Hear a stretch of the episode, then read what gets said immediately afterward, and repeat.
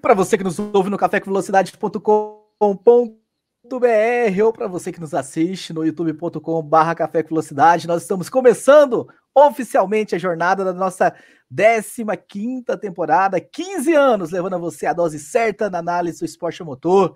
Meus caros amigos do Café com Velocidade. Estamos retornando após dois meses de férias, mas a Fórmula 1 não parou neste período. Pós Abu Dhabi seguiu dando pano para mangas. Este é um dos assuntos que nós abordaremos nessa edição, edição 741. Mas nós não vamos ficar só no passado, não. Os carros novos também já foram lançados, com exceção da Alfa Romeo. Então nós vamos falar também, né, até onde o reset técnico significa um reset de diferença entre as equipes. Para quem está chegando agora, para quem não me conhece, meu nome é Thiago Raposo. Vou fazer esse programa hoje com o Fábio Campos, o Will Bueno e Matheus Pucci, que estão aqui já comigo na sala. E eu já quero começar dando as boas-vindas a todos vocês, que a gente tem um 2022 maravilhoso, uma temporada nova do Café Velocidade. E eu já quero trazer você, Fábio Campos, dar as boas-vindas também e já te perguntar. Vamos começar com dinamismo esse programa. Quais são as mudanças, hein, Fábio Campos, que este reset, por assim dizer, da Fórmula 1 que podem ser decisivas e que não estão na boca da mídia em geral. Seja muito bem-vindo, Fábio Campos. Olá para você, Raposo. Espero que estejam me ouvindo aqui. Estamos aqui, como sempre, lutando tecnicamente para deixar tudo ok. Perfeitamente. É. Um, em primeiro lugar, né, deixa eu dar aqui boas-vindas não só para vocês, como para os nossos ouvintes. Né? A gente teve aqui feedbacks mil durante essas, essas nossas férias não sei se chegam a dois meses. Chegam a dois meses? Eu não sei quando foi o nosso último, o nosso último programa. Mas é, muita gente feliz com a volta do café, muita gente interagindo nas redes sociais, pedindo, cobrando, né, brincando. Cadê, cadê as férias do fulano? Né? Acho que a gente viu exatamente nesse. Quem está no Instagram viu quem é que estava de férias de verdade, quem não estava. É, mas o importante é que a gente está de volta e, e, com a mesma pegada, né? Eu acho que isso que é legal. Vamos voltar para fazer um 2022 que a gente teve um 2021 com tão, tão bons números, né? Tanta gente que entendeu, que veio na mesma pegada que a gente. E vamos para 2022 nessa mesma pegada, com novidades, que por enquanto eu só vou falar isso no momento, mas vai ter novidades, vai ter coisa nova no café, vai ter quadro novo, vai ter coisa muito legal. E vai ter essa análise que você me perguntou, né, Raposo? O que que tá depois de tantas mudanças, um, um, Café com Velocidade Especial 2022, que foi quebrado aí nas férias, né, para deleite dos ouvintes, foi, foi dividido em partes, para quem quiser ouvir por tema, enfim, não quiser ouvir o especial todo, embora o especial esteja na descrição de cada um desses cortes. Né, o que, que, gente, o que, que pode ser a mudança escondida? Né? A mudança que não está na boca da mídia, mas que pode fazer grande diferença. É, motores, motores, Raposo. Mas a gente vai falar sobre isso aí no decorrer é, do programa. Agora, só para dar, um gostinho a mais também, né? Aquela, aquele teaser que a gente já está acostumado a fazer, e nessa volta não poderia ser diferente. Lembrando aqui que a mensagem está aqui para o like e tem a mensagem do Superchat, que já já o Raposo vai dar também. Quem quiser participar da pauta do programa, o Superchat está um, como diria o outro. Sempre vai continuar estando aqui no nosso programa. Mas para dar um teaser, né, Raposo? para jogar para vocês. Muita coisa sendo discutida, muita consequência de Abu Dhabi, muita coisa sendo alterada, mas está faltando o principal. Qual é o principal? Hoje, no Café com Velocidade. Ora, pois. Vamos, vamos discutir tudo isso. Will Bueno, seja muito bem-vindo, você também, Will Bueno. Lançamento dos carros, estão vendo você cobrindo lá no Botequim ah, sobre os lançamentos dos carros, o pessoal fazendo análise, análise técnica por fotografia. Enfim, Will Bueno, os carros estão aí, a temporada está para começar. Como é que está aí a tua expectativa com tudo isso? Seja bem-vindo. Saudações, Thiago Raposo, Fábio Campos, Matheus Pucci, ouvintes e espectadores do Café com Velocidade. É, pois é, né, Raposo? muitas, muitas análises de fotos fakes, né? A gente viu hoje, por exemplo, o carro da Haas, né? É, é, é, que, que totalmente diferente do que foi mostrado é, no shake ali no, no, no, no, lançamento, entre aspas, né? Do, dos carros. É, então, assim, não dá para a gente é, é, é, dizer muita coisa tecnicamente. O que dá para a gente ver ali, olhando né, alguns carros que já foram na pista e tudo mais, é, é que tem muitos carros com conceitos diferentes.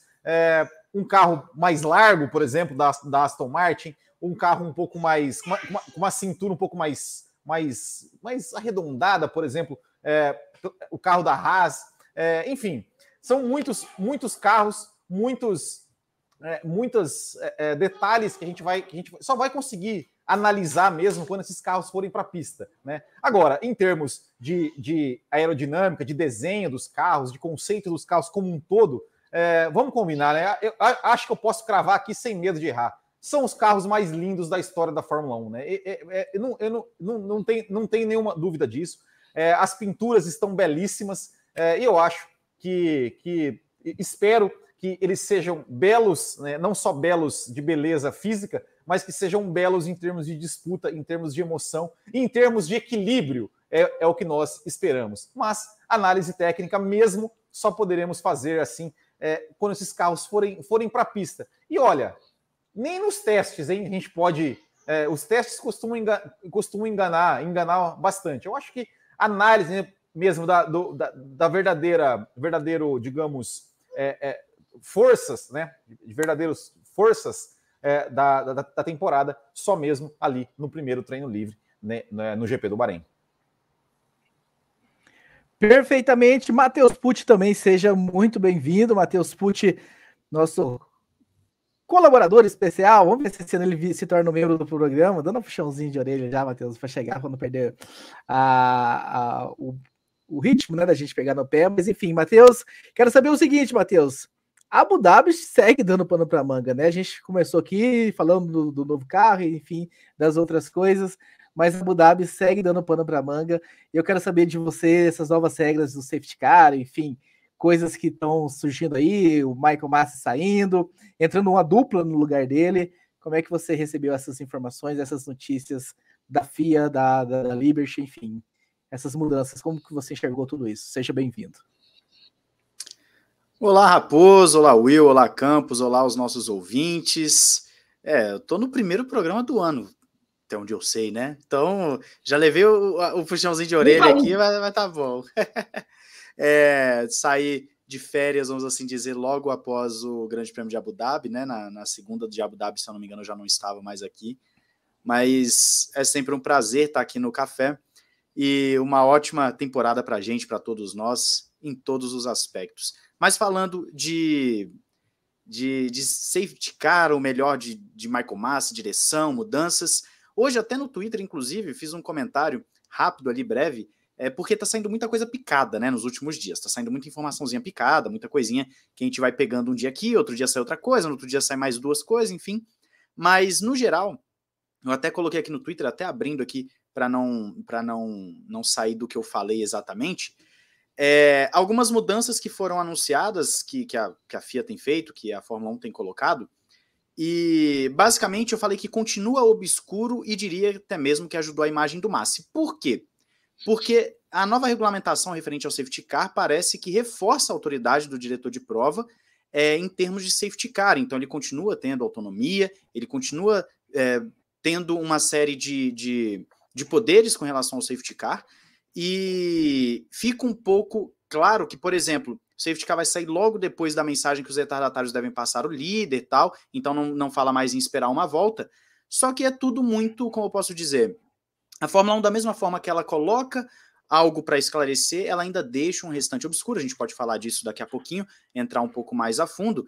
Mas, ao meu entender, o que está sendo feito no geral, no geral é mais um agrado público do que propriamente uma mudança que possa trazer efeitos. Não sei se os demais vão concordar comigo, daqui a pouco a gente fala sobre isso.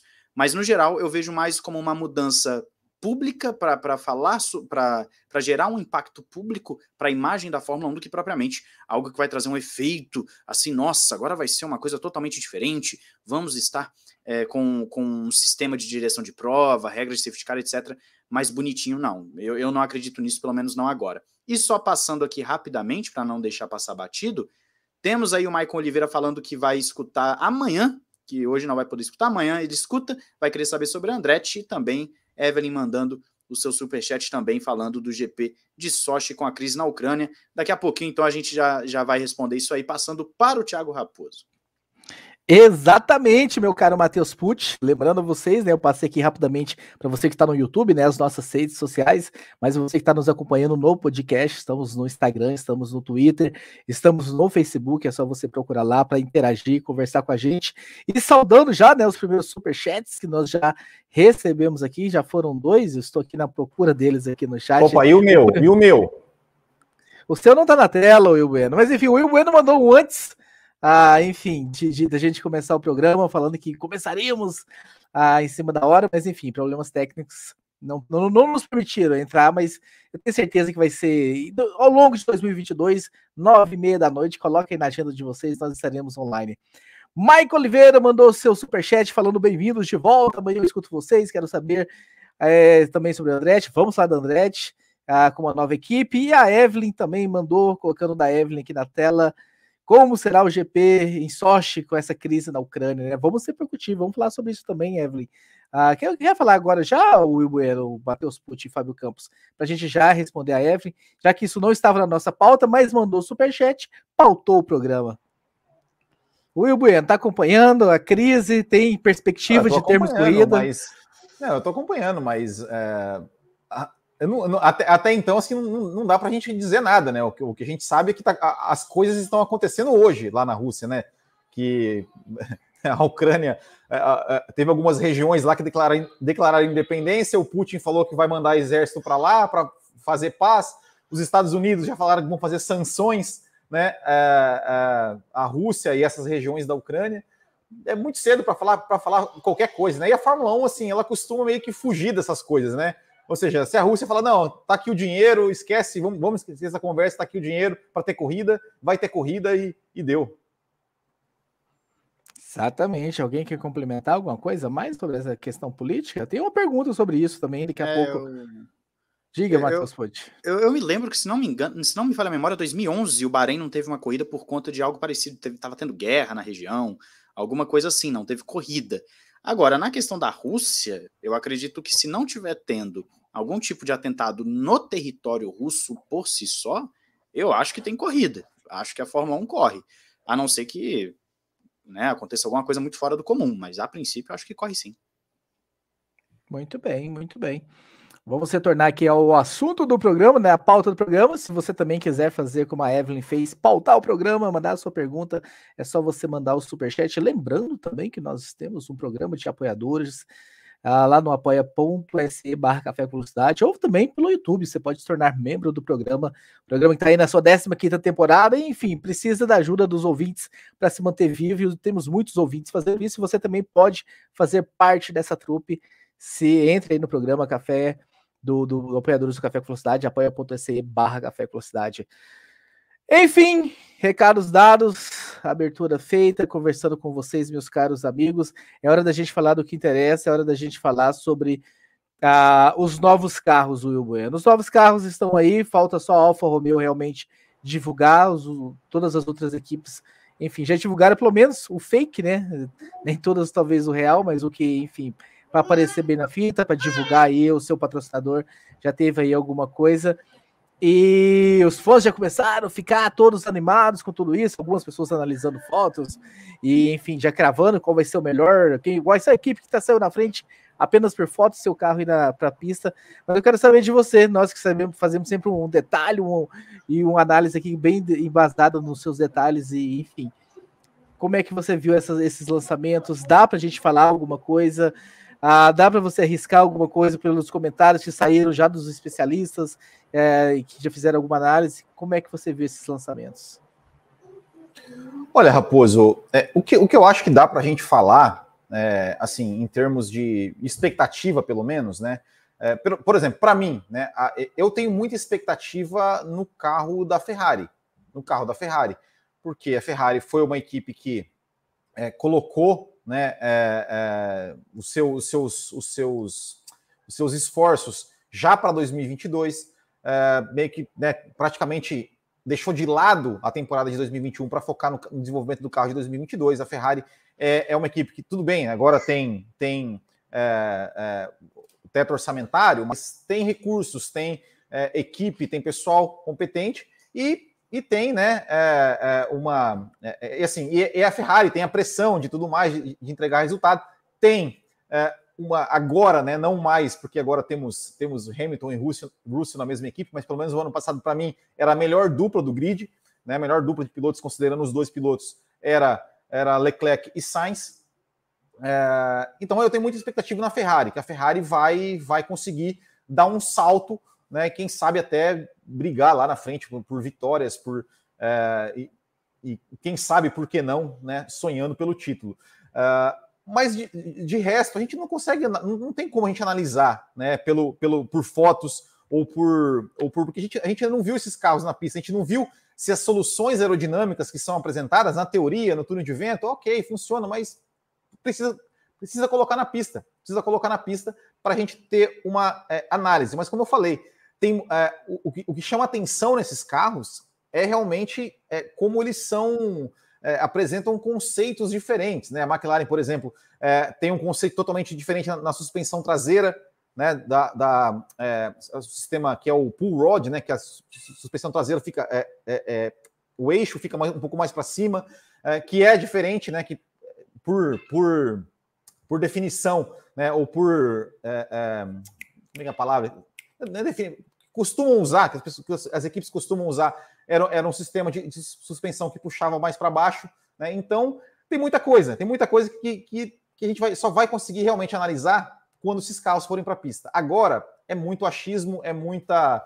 É, muita, é, é muito chute e, e, vamos esperar, vamos esperar. O que eu espero, como eu falei no, no, no meu primeiro comentário, é, é que esses que, que, por mais diferentes que esses carros sejam em alguns, em alguns conceitos, é, que haja um equilíbrio, que haja disputa e que não tenha nem, ninguém né, que ache ali, né, como me, me perguntaram no Instagram do Butiquim, uma bala de prata que de repente mate todo mundo e não dê chance para ninguém, como aconteceu, por exemplo, com a Brown em 2009, né, que realmente seja é, um campeonato que mais equipes se aproximem ali da, da, da ponta do que alguém dispare e aí e, e realmente deixe o campeonato totalmente sem graça. Pra, antes que a Thaís mande, Fábio Campos, um e-mail para a gente perguntando né, sobre esses nomes de suspensão e o que, que significa, já que o Will apenas citou, o senhor poderia, como catedrático que é, enfim, explicar um pouco esse sistema das suspensões? Bom, Raposo, é... primeiro, muito obrigado né, por me colocar na fogueira sem combinar antes. É... a Fórmula 1 sempre né? A gente tem os dois sistemas pull rod e push rod. Né? É, eu acho sempre importante assim a gente dizer, antes de explicar, que não existe um certo ou um errado. Tem muita gente né, querendo cravar. Usual que... era a palavra que eu estava procurando. É, é, existe é mais... o normal, existe. É, aliás, nem na Fórmula 1 você tem assim uma, uma, uma, uma, linha exatamente seguida por todos. Né? Você tem na parte da frente um sistema, na parte de trás um outro. No E que tem muito isso. Enfim, uh, até esse ano, é, a suspensão era trabalhada de uma outra maneira, porque você usava uma, a suspensão de uma maneira mais macia para interagir com o pneu, você usava a suspensão para levantar o carro lá atrás, para ele ter o reiki, para mudar totalmente o fluxo de ar. Essas coisas, é, é, é essa última principalmente, acabou. Né? O carro agora é rente no chão, porque é efeito solo, e efeito solo é um efeito no solo o ar passando por baixo. Quanto mais perto do chão, mais rápido o seu ar vai passar, mais o seu efeito solo vai funcionar. É o tal do túnel Venturi, né? da sucção do ar, da pressão do ar. Então acabou esse negócio de reiki e não reiki. Isso trouxe uma mudança para as suspensões. Né? O que era adequado antes pode não ser adequado agora. Né? A, agora o carro tem que ser muito mais rígido atrás. Isso vai mudar o jogo completamente. Completamente. Porque antes o carro podia dançar de uma maneira na traseira, o carro podia subir. Agora não, agora a suspensão tem que ser mais rígida. Então isso mudou o pull rod e o push rod. Na frente do carro, sempre foi mais usado uh, o push rod. O push rod é quando a suspensão desce em direção à roda. Eu sempre costumo pensar em direção à roda. O push rod é quando ela desce, ou seja, ela está no alto do chassi e desce em direção à roda. Essa sempre foi a mais comum na frente. Isso está se quebrando. E o pull rod é invertido. Né? Ela sobe em direção à roda, ou seja, ela fixa embaixo do chassi e quando ela está indo para a roda, ela está indo para cima. O pull. Eu sempre uso o pull up. Não, o pull sai. Não, não, não, não, não, ao contrário? Pull up é, não, pull, ela sobe em direção à roda. Push, push, ela desce em direção à roda. Entendeu? Saindo do carro, indo para a roda. Entendeu? Então, assim, depende do ponto de vista que cada um quer ver. Tem gente que analisa é onde ela encaixa no chassi. Eu, eu costumo pensar onde ela encaixa na roda. É, mas uma, por exemplo, na frente do carro, a, o, o push rod, que ela é assim, ela vem para cima e se encontra no bico do carro, ela é mais fácil de se manusear, ela torna a sensibilidade do piloto muito mais apurada. Mas ela não quer dizer que ela é a melhor. A gente não vai saber isso, a gente não é engenheiro, a gente não está vendo o projeto do carro. Né? Quando os caras vão inverter, ela vai ter um outro tipo de amortecimento, ela vai ter um outro tipo de sensibilidade para o piloto. Na traseira, ela vai ter um outro tipo de tração. Uma coisa é você jogar a força do peso do carro com a, com a suspensão já nesse sentido. Quando você inverte a suspensão, a sua propriedade de tração fica completamente diferente. Então é isso, Raposo. Pull rod é quando ela sobe em direção à roda. Push rod é quando ela desce em direção à roda. Então, esse truquezinho, pull up, né, subir em direção à roda, pull up é uma expressão em inglês muito usada. Então, eu uso, eu uso ela como memorização. É... Mas, enfim, são propriedades que não adianta a gente falar aqui quem que vai melhor, quem que vai pior. A McLaren está usando, inverteu, vai indo numa corrente diferente. Teve ano que a Ferrari foi diferente de todas as outras. Nós vamos observar. Essa é a nossa função. A gente pode até detalhar, apontar. Agora, saber o que está certo, gente, o pneu é completamente diferente do ano passado. Parece que nós estamos falando assim, uma coisa até é até chato voltar a bater na tecla do pneu depois de uma revolução técnica tão grande. Mas é, porque o segredo do carro para ir rápido até o ano passado era jogar com o pneu. Qual pneu aguenta o carro deitar mais? Qual pneu aguenta uma forçada? A técnica para aquecer? Isso tudo vai para o lixo. Porque agora o pneu é bem diferente. A parede do pneu era desse tamanho, agora ela é a metade, porque o aro aumentou, o aro cresceu. Aí, tá aí a imagem, olha lá, push desce em direção à roda, e a foto de cima, a imagem de cima, ele sobe em direção à roda.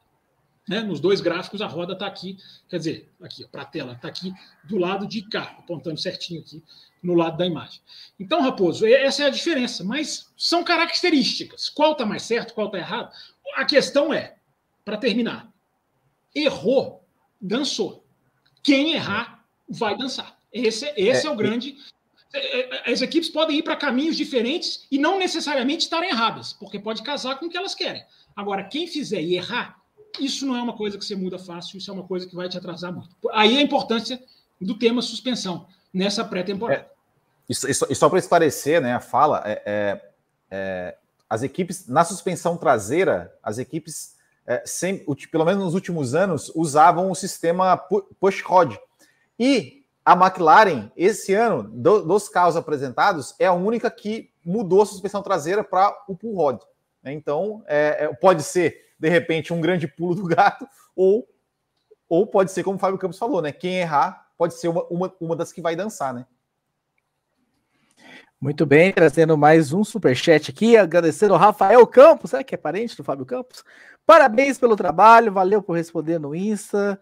Está aqui o superchat como prometido, muito bem. Sigam a gente nas redes sociais, no Twitter, no Instagram, no Facebook, a gente está contando. E no YouTube. Se você está aqui, enfim, no YouTube nos acompanhando, já, se não é seguidor, siga a gente aí para que você, enfim, possa uh, fazer parte e ser notificado sempre que tiver também algo novo.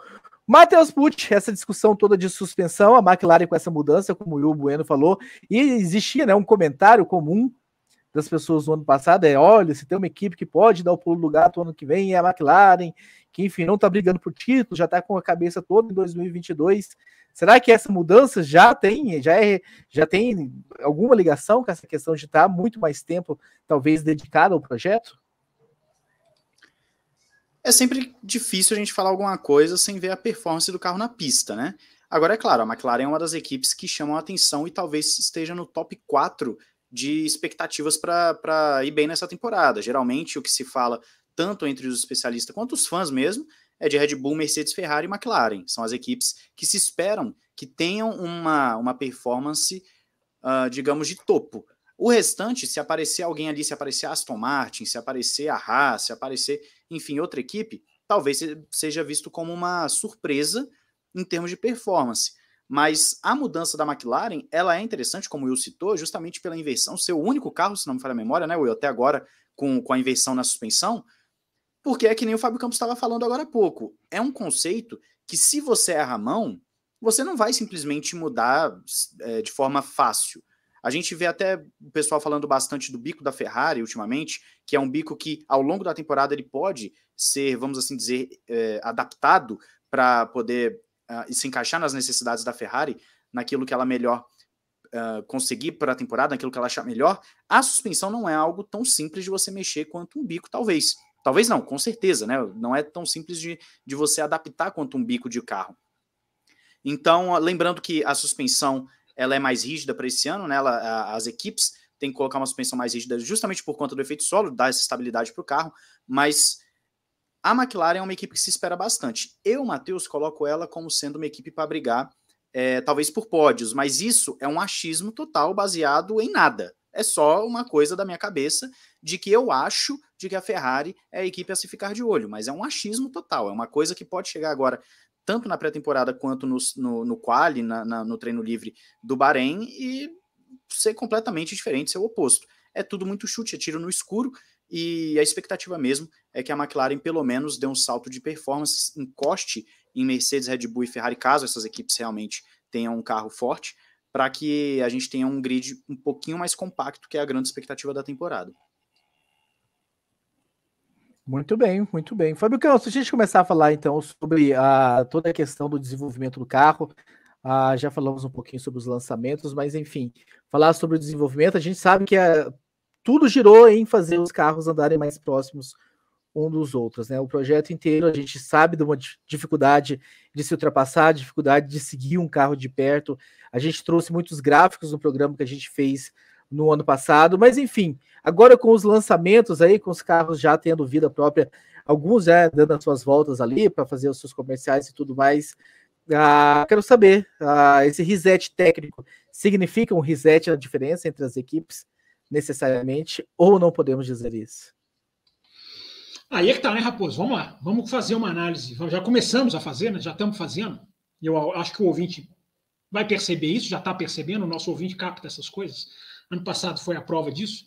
Né? A discussão 2022, mais é, tentando evitar os achismos né? e os chutes. É, eu acho que a discussão, uma das discussões inteligentes que a gente pode ter é essa pergunta que você fez. O reset técnico significa um reset de forças? É, não. É, quer dizer, ele pode até ser um reset de forças, mas ele não significa. Ele vai alinhar os carros, mas ele não significa que ele vai alinhar as forças. Por quê? Aí é que é o grande detalhe de 2022 que eu acho importante a gente bater na tecla. É, os carros foram criados para gerar ultrapassagens. Né? Podemos até entrar um pouquinho mais nisso. É, mas não há nada que evite o tal pulo do gato. Quer dizer, até há. Né? O carro, como a gente explicou no nosso especial do ano passado, o carro é muito mais limitado para se mexer do que era antigamente. O que eu acho excelente. Coloquei isso no Twitter o Twitter aqui, ó. Não fala... Esse ano eu não falei do meu Twitter ainda. Então vocês me permitam falar. É, é o arroba campusfb que está aqui no cantinho. É, até coloquei isso lá hoje, se não me engano. Foi, foi hoje. É, os carros estão parecidos. É, um, e eu estou achando isso excelente. Não que parecidos signifique idênticos. Há uma enorme diferença entre parecidos e idênticos. Os carros não são idênticos. Né? Eles estão Hum, é, diferentes exatamente naquelas telas que nós colocamos aqui no ano passado. Vocês vão se lembrar. Lembra das telinhas, os carrinhos de cabeça para baixo, carrinho vermelho, carrinho azulzinho. Ali indicava onde estaria a diferença, aqui na entrada de ar, aqui no side pods. Enfim, o assoalho está até um pouquinho mais diferente, a parte de cima aqui está vendo até um pouco mais de diferença. É, embora, né, isso que vocês já esbarraram aí. Né, eu também coloquei nessa tarde de segunda-feira no Twitter né, uma lembrança de 2021, quando a McLaren ela editou uma imagem para esconder o seu boards, boards que não existem mais, felizmente, ela apagou o board da, da imagem do seu carro. Eu até coloquei isso lá no Twitter, o carro de 2021 da McLaren, com o board pela metade. Claro que não é uma apagada tosca, né, de paintbrush. Claro que é uma imagem bem feita. Mas você vê lá que o board está na metade. Ele não é um board completo. Aquilo é apagado digitalmente. Né? As equipes controlam as imagens que elas divulgam. Tem muita gente que não entende isso. Está na ânsia de querer saber. Já estou vendo gente aqui no chat. Ó. Vão ficar bravos comigo. Ah, quem deu o do gato? Quem faz. Eu só posso responder abrindo os meus braços, amigo. Porque as equipes, elas só divulgam o que elas querem. Elas só divulgam o que elas querem. É, elas não vão soltar agora os seus segredos. Não vão. Por quê? Voltando para a resposta à sua pergunta, Raposo. O carro de 2022, em termos de desenvolvimento, ele é um bebê. E fazer uma comparação com um bebê é mais do que uma analogia simples, é uma analogia que tem muito sentido. Porque existe ainda muito espaço para desenvolvimento uma gama enorme de aprendizado. Os carros do ano passado, não. Era final de desenvolvimento. Chega um, o desenvolvimento, ele tem um limite. O desenvolvimento, ele tem um limite. Vem, vem imagem aí, eu aposto que é a imagem dos carrinhos do ano passado, quer ver? Assim que aparecer aqui, não, são a imagem dos carrinhos desse ano. Eu achei que você ia colocar a imagem dos carrinhos que a gente usou no. Não, tô, não estou com elas aqui. No, no especial. É, mas, enfim, voltando ao raciocínio, os carros desse ano, eles são muito novos em termos de concepção não são novos só em termos de idade, eles são novos em termos de concepção. Então, o que vai se aprender desse carro é muito é, é muita coisa, são muitos dados, para falar na linguagem da Fórmula 1. Então ninguém vai mostrar. Você vai indicar para o seu rival agora, numa hora em que o aprendizado, a cabecinha, como um, como um neném. Né? A cabecinha está aberta para aprender, tem muita coisa, tem muito espaço, tem muito neurônio funcionando para aprender. Não vai. Ninguém vai. Então, até mesmo as imagens que a gente vê do carro na pista, eu não estou falando que é tudo mentira, que é tudo falso. Eu não estou dizendo isso. Mas a gente tem que ter um pé atrás. Se a gente não quiser fazer uma análise baseada em achismo. E aí, Raposo, para finalizar a pergunta que você me fez. Os carros são iguais em termos de. Uh, é, Espera-se que eles estejam iguais em termos de ultrapassagem, no sentido de estar tá atrás, vai conseguir. Embora até a FIA já diga que eles já começam a perder um pouco do cálculo que eles fizeram, porque o desenvolvimento já começa a mexer com, com aquele gráfico que a gente mostrou do quanto o carro perde. Isso eles vão ter que correr atrás. Eu já falei aqui 850 vezes. 2022 não é o fim, é o começo do processo. Eles vão ter que correr atrás, eles vão ter que ajustar, eles vão ter que analisar. Já estão pegando carros já lançados e passando 5, 6 horas. A FIA já está fazendo isso, passando 5, 6 horas analisando o carro pronto, né? deduzindo que eles têm acesso ao carro pronto. Uh, para quê? Para justamente não deixar com que haja o quê? O difusor duplo de 2009, que foi o que decidiu a parada, que foi o que fez alguém disparar. Só que 2000, 2009, se eu falei 19, apaga, 2009. É, difusor duplo de 2009. Não sei se eu falei certo, mas é 2009. É, agora, Raposo, espera-se que os carros ultrapassem. Agora, a gente está vendo algumas coisas aqui, outra ali, algumas pistas aqui, outra ali, que a gente pode acreditar ou não, mas a chance de se espaçar é grande, de uma equipe estar tá espaçada da outra. Só que, com áreas de carro, do carro congeladas, que não se pode mexer, a minha esperança, isso nada mais é do que uma esperança, os gaps não sejam tão grandes entre as equipes, mas eles podem acontecer. Muito bem, vou trazer o primeiro e-mail, Matheus Pucci, do Marcelo Cesarino. Ele diz o seguinte: saudações à volta do café. E algumas perguntas. Né? A pergunta que ele manda é o seguinte: a Haas deixa o fim do pelotão? E se não sair, o Gene Haas vende tudo de uma vez pro Mazepin? Pro pai do Mazepin? Bom, performance é aquilo que a gente falou agora há pouco. O Campos falou, eu falei, o Will falou. É, a gente não tem como cravar nada, é impossível cravar qualquer coisa agora. Não, é claro que se espera, é, no mínimo, um grid mais próximo. Então, se a Haas não sair do final do pelotão, pelo menos espera-se que ela esteja disputando com alguém, ao contrário do que foi a temporada passada. Por outro lado, é um carro que, que foi para a pista hoje, nós vimos algumas fotos, né? Muita gente já falando, nossa, parece a Ferrari em alguns aspectos.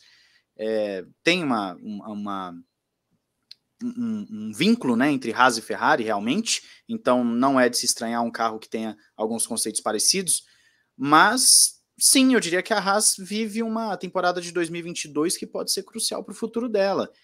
Se for uma temporada péssima, uma temporada em que não consigam bons resultados, em que continuem em últimos, se arrastando no final do pelotão, não conseguindo brigar com ninguém, talvez, talvez eu não ficaria surpreso, talvez essa seja a melhor expressão, não ficaria surpreso se a Haas é, realmente vendesse a sua parte, vendesse, sei lá, seja para o Mazepin, seja para, quem sabe, a Andretti, que, que, que foi falado aí também já, né, que está aí borbulhando Andretti, Andretti, Andretti, o pessoal falando muito de Andretti. Eu, eu enxergo a Haas como uma equipe de asteriscos para essa temporada, assim, justamente porque o Dini Haas se mostra insatisfeito, é, com, com a Fórmula 1. Ele parece que ele nem apareceu né, na, na foto final da equipe no ano passado, que, que enfiaram ele lá no Photoshop, um negócio assim, né? É, bizarro, feio bizarro, dói. É, eu vi a foto, assim, horrível, a montagem nível amador, né? Mas é, eu acredito que a Haas tem sim a possibilidade de ser vendida caso não tenha uma boa temporada. Mas é aquele negócio, nós estamos vivendo um período de um regulamento novo, a Haas se dedicou bastante a esse novo regulamento, apesar de não ter a mesma estrutura, a mesma capacidade técnica das, das suas rivais, mas ela se dedicou bastante para esse projeto. Tem um teto orçamentário, o que permite a Haas não ficar tão atrás das demais equipes em termos de investimento financeiro. Teve né, mais é horas é de turno de vento, né? Mais horas, exatamente. Ela tem, se eu não me engano, o dobro do que a, a, a Mercedes, algo assim se não é o dobro, é muito mais, né? A Haas, por ser a última colocada, ela tem muito mais do que, do que, as, do que a Mercedes, que foi a, a primeira dos construtores, por exemplo. Então, tem esses detalhes que podem ajudar a Haas nesse primeiro semestre. Lembrando que o túnel de vento ele muda no meio do, da temporada, né? Ele, ele acaba sendo atualizado de acordo com a tabela do campeonato, e aí o escalonamento é atualizado. Então, existe a possibilidade de uma recuperação. Vai recuperar? Difícil dizer, a gente tem que esperar é, as primeiras corridas para poder tirar alguma conclusão de desempenho. Mas realmente vejo a Haas com esse asterisco sim, que o nosso ouvinte colocou, que pode, se a temporada for muito ruim, pode ser que em 2023 ou em 2024 esteja vendendo a equipe por não querer mais manter um projeto que não anda para frente. Muito bem, muito bem. Essa, nós vamos falar daqui a pouco de mais algumas mudanças de regras quando a gente for falar sobre a questão do pós-Abu Dhabi, mas essa é uma mudança de regra que teve no passado e que, que é muito legal, né, Will Bueno, de tentar equalizar a força das equipes, essa questão do, do túnel do vento, da utilização, a quantidade de horas pela classificação. Eu gostaria que o senhor recordasse, inclusive, dessa regra para os nossos queridos ouvintes, talvez aqueles que não estão, não estão tão antenados assim à categoria. Bom, Raposo, é, é, eu não vou saber exatamente qual é a, a numeração exata. Talvez o, o, o Campos que sabia isso, de, sabia isso de cor, mas a regra é o seguinte: é, a equipe né, que ficou, né, que foi campeã de construtores, ela tem é, uma, um, um, tempo reduzido de horas de túnel de vento em relação à última colocada. Por exemplo, a Haas foi a última colocada, então ela tem Uh, vamos colocar aqui, mil horas de túnel de vento. Não sei se esse é o, se esse é o valor exato, não é, não é mas assim, mil horas, só para redondo, mil horas. E vai a Williams, que foi a penúltima, ela tem 900, uh, é, e, e, assim vai até a Mercedes, que tem lá 500 horas, 400 horas. Ou seja, quanto, mais, quanto melhor a equipe foi no campeonato, menos horas de túnel de vento ela, ela tem para desenvolver o carro do ano seguinte e assim sucessivamente, né? E o Mateus, como o Matheus falou, no meio do ano tem de novo, é, digamos, um, um, novo corte, né? Ou seja, a equipe que estiver melhor classificada é, na metade do ano vai ter menos horas e a equipe que estiver pior classificada vai ter mais horas de turno de vento. Basicamente é isso a regra. Como falei, os números não são esses que eu falei, mas acho que deu, para entender o espírito do, né, da, da coisa. Muito bem, de forma a equalizar ou procurar equalizar cada vez mais esse jogo. Fábio Campos, você falou na, na, abertura sobre a questão do motor. Enfim, algo que não está sendo tão comentado, mas que pode ser chave aí nessa mudança de regra. Gostaria que o senhor se aprofundasse um pouco mais nessa discussão agora. Não, eu vou até fazer de uma maneira até mais rápida, Raposo, para te ajudar aí com a pauta. É, eu acho que o, a gente está todo mundo né, analisando, né? A mudança no carro é gigantesca, a mudança de pneu, tem essas regras extra, extra pista, e está todo mundo dando o motor como algo, digamos assim, é, que, que, que, transfere do ano passado para esse. Né? Não há nenhuma regra de mudança de motor. Só que há duas coisas que eu acho que são fundamentais. Né? E essa é uma das coisas que é legal o café trazer de diferente na sua análise. É, primeiro, o combustível vai mudar. Né? O combustível vai ficar mais, digamos assim, com a porcentagem maior do etanol, combustível sustentável, embora não seja o combustível é, sustentável que a Fórmula 1 quer, mas enfim, a porcentagem, digamos, ecológica do motor vai aumentar e isso vai fazer uma diferença de performance. Isso muda o modo como o motor trabalha, usa o combustível, consome, rende potência. E a outra coisa, rapidinho, Raposo, é o pacote do carro que está fazendo com que o motor tenha outro tipo de refrigeração, outro tipo de acoplamento. Né? A Mercedes já disse: nós sofremos para acoplar o motor com o carro, sofremos entre aspas, né? deu trabalho. É, se, só, se, se vai virar sofrimento, eu não sei. Mas então, Raposa, só para deixar claro, a gente tem muita coisa que a gente já falou da regra de 2022, que não precisa a gente ficar aqui repetindo, mas o motor é uma que eu acho que vale a pena prestar atenção, porque vão ser congelados. Agora, em março, entre esse teste de agora, dessa semana, a Fórmula 1 vai testar essa semana, né, com a absurda definição de que não vai ter transmissão e não vai ter sequer live time, né, que é um completo absurdo. Mas daqui a pouco eu falo mais sobre isso, para não misturar assunto.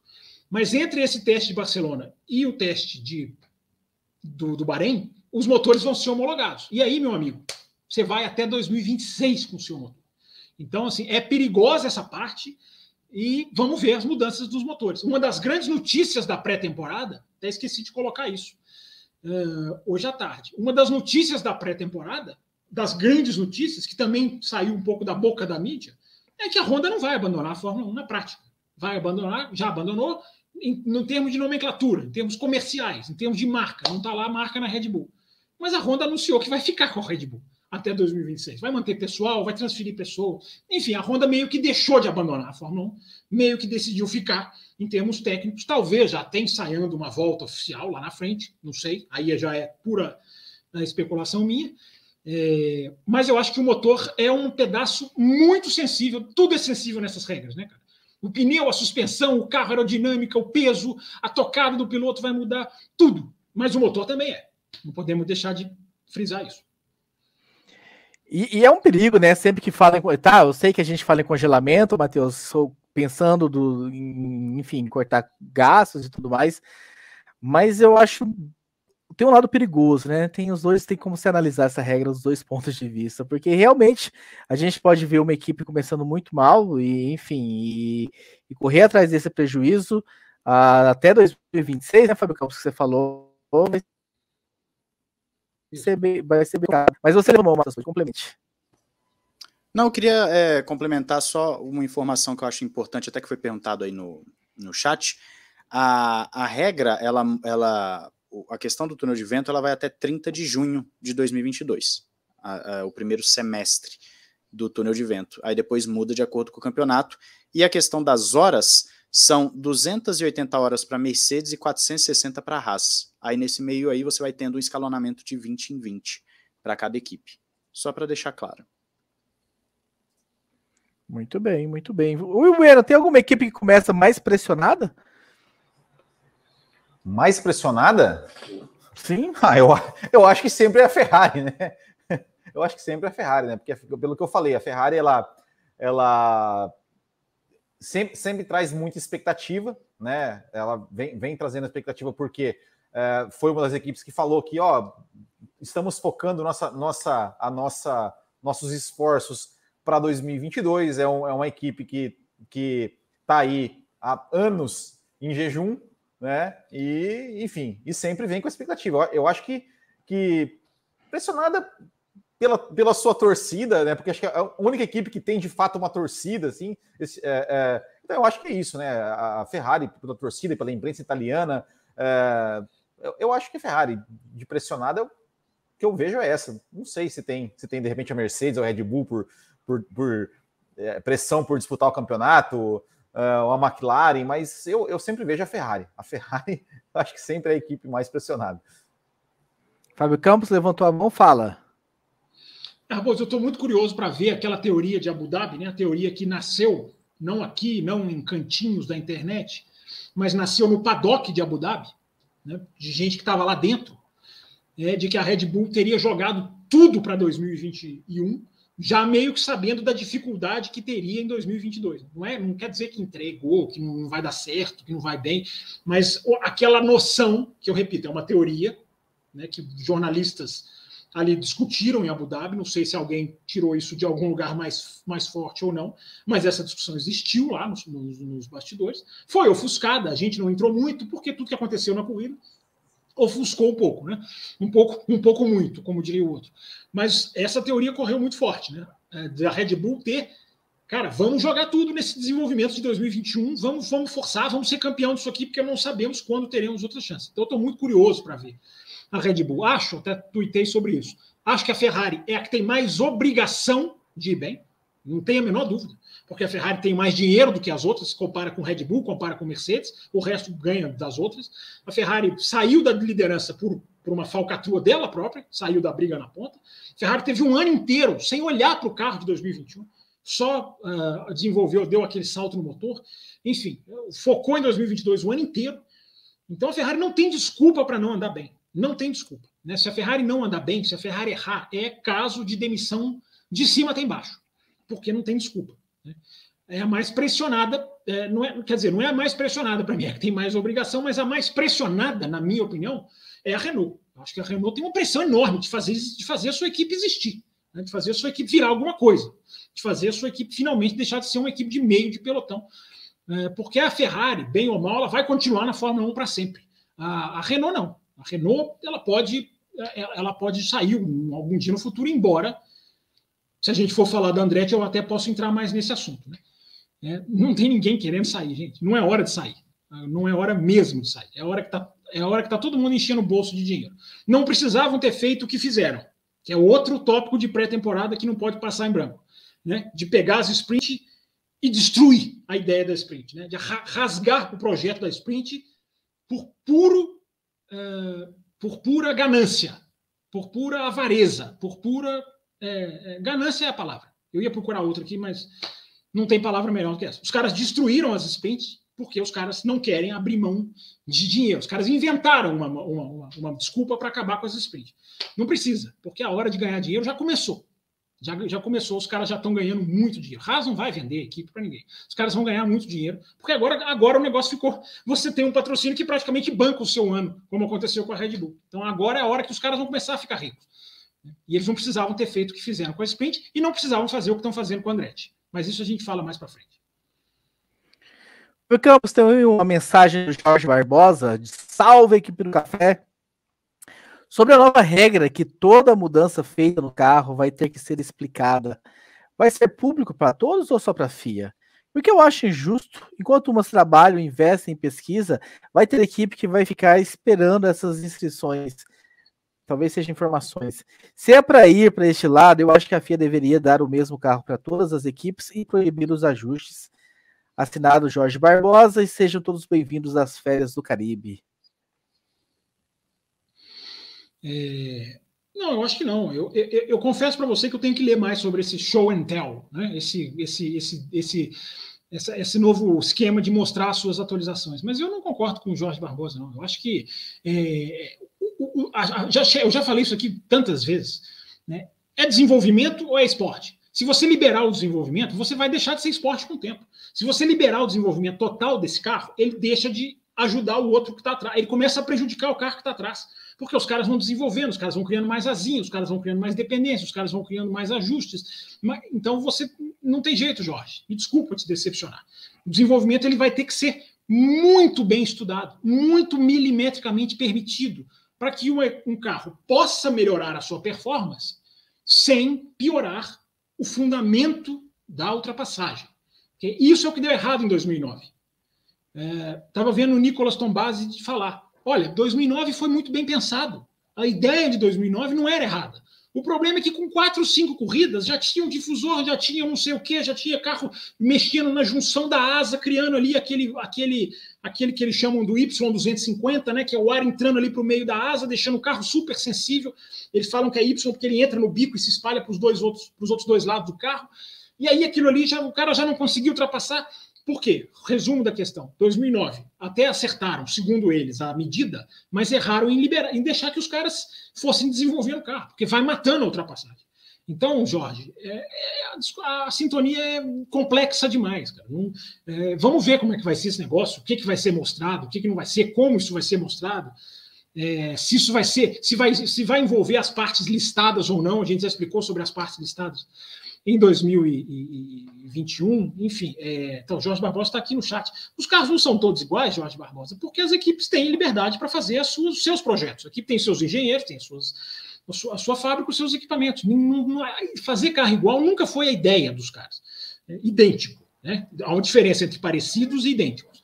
Os caras não querem fazer carro idêntico. Os caras vão fazendo é, é, é, os caras vão liberar o desenvolvimento. Agora tem que equilibrar. Não dá para soltar, não dá para deixar. Vamos deixar os engenheiros livres, como muita gente adora pedir.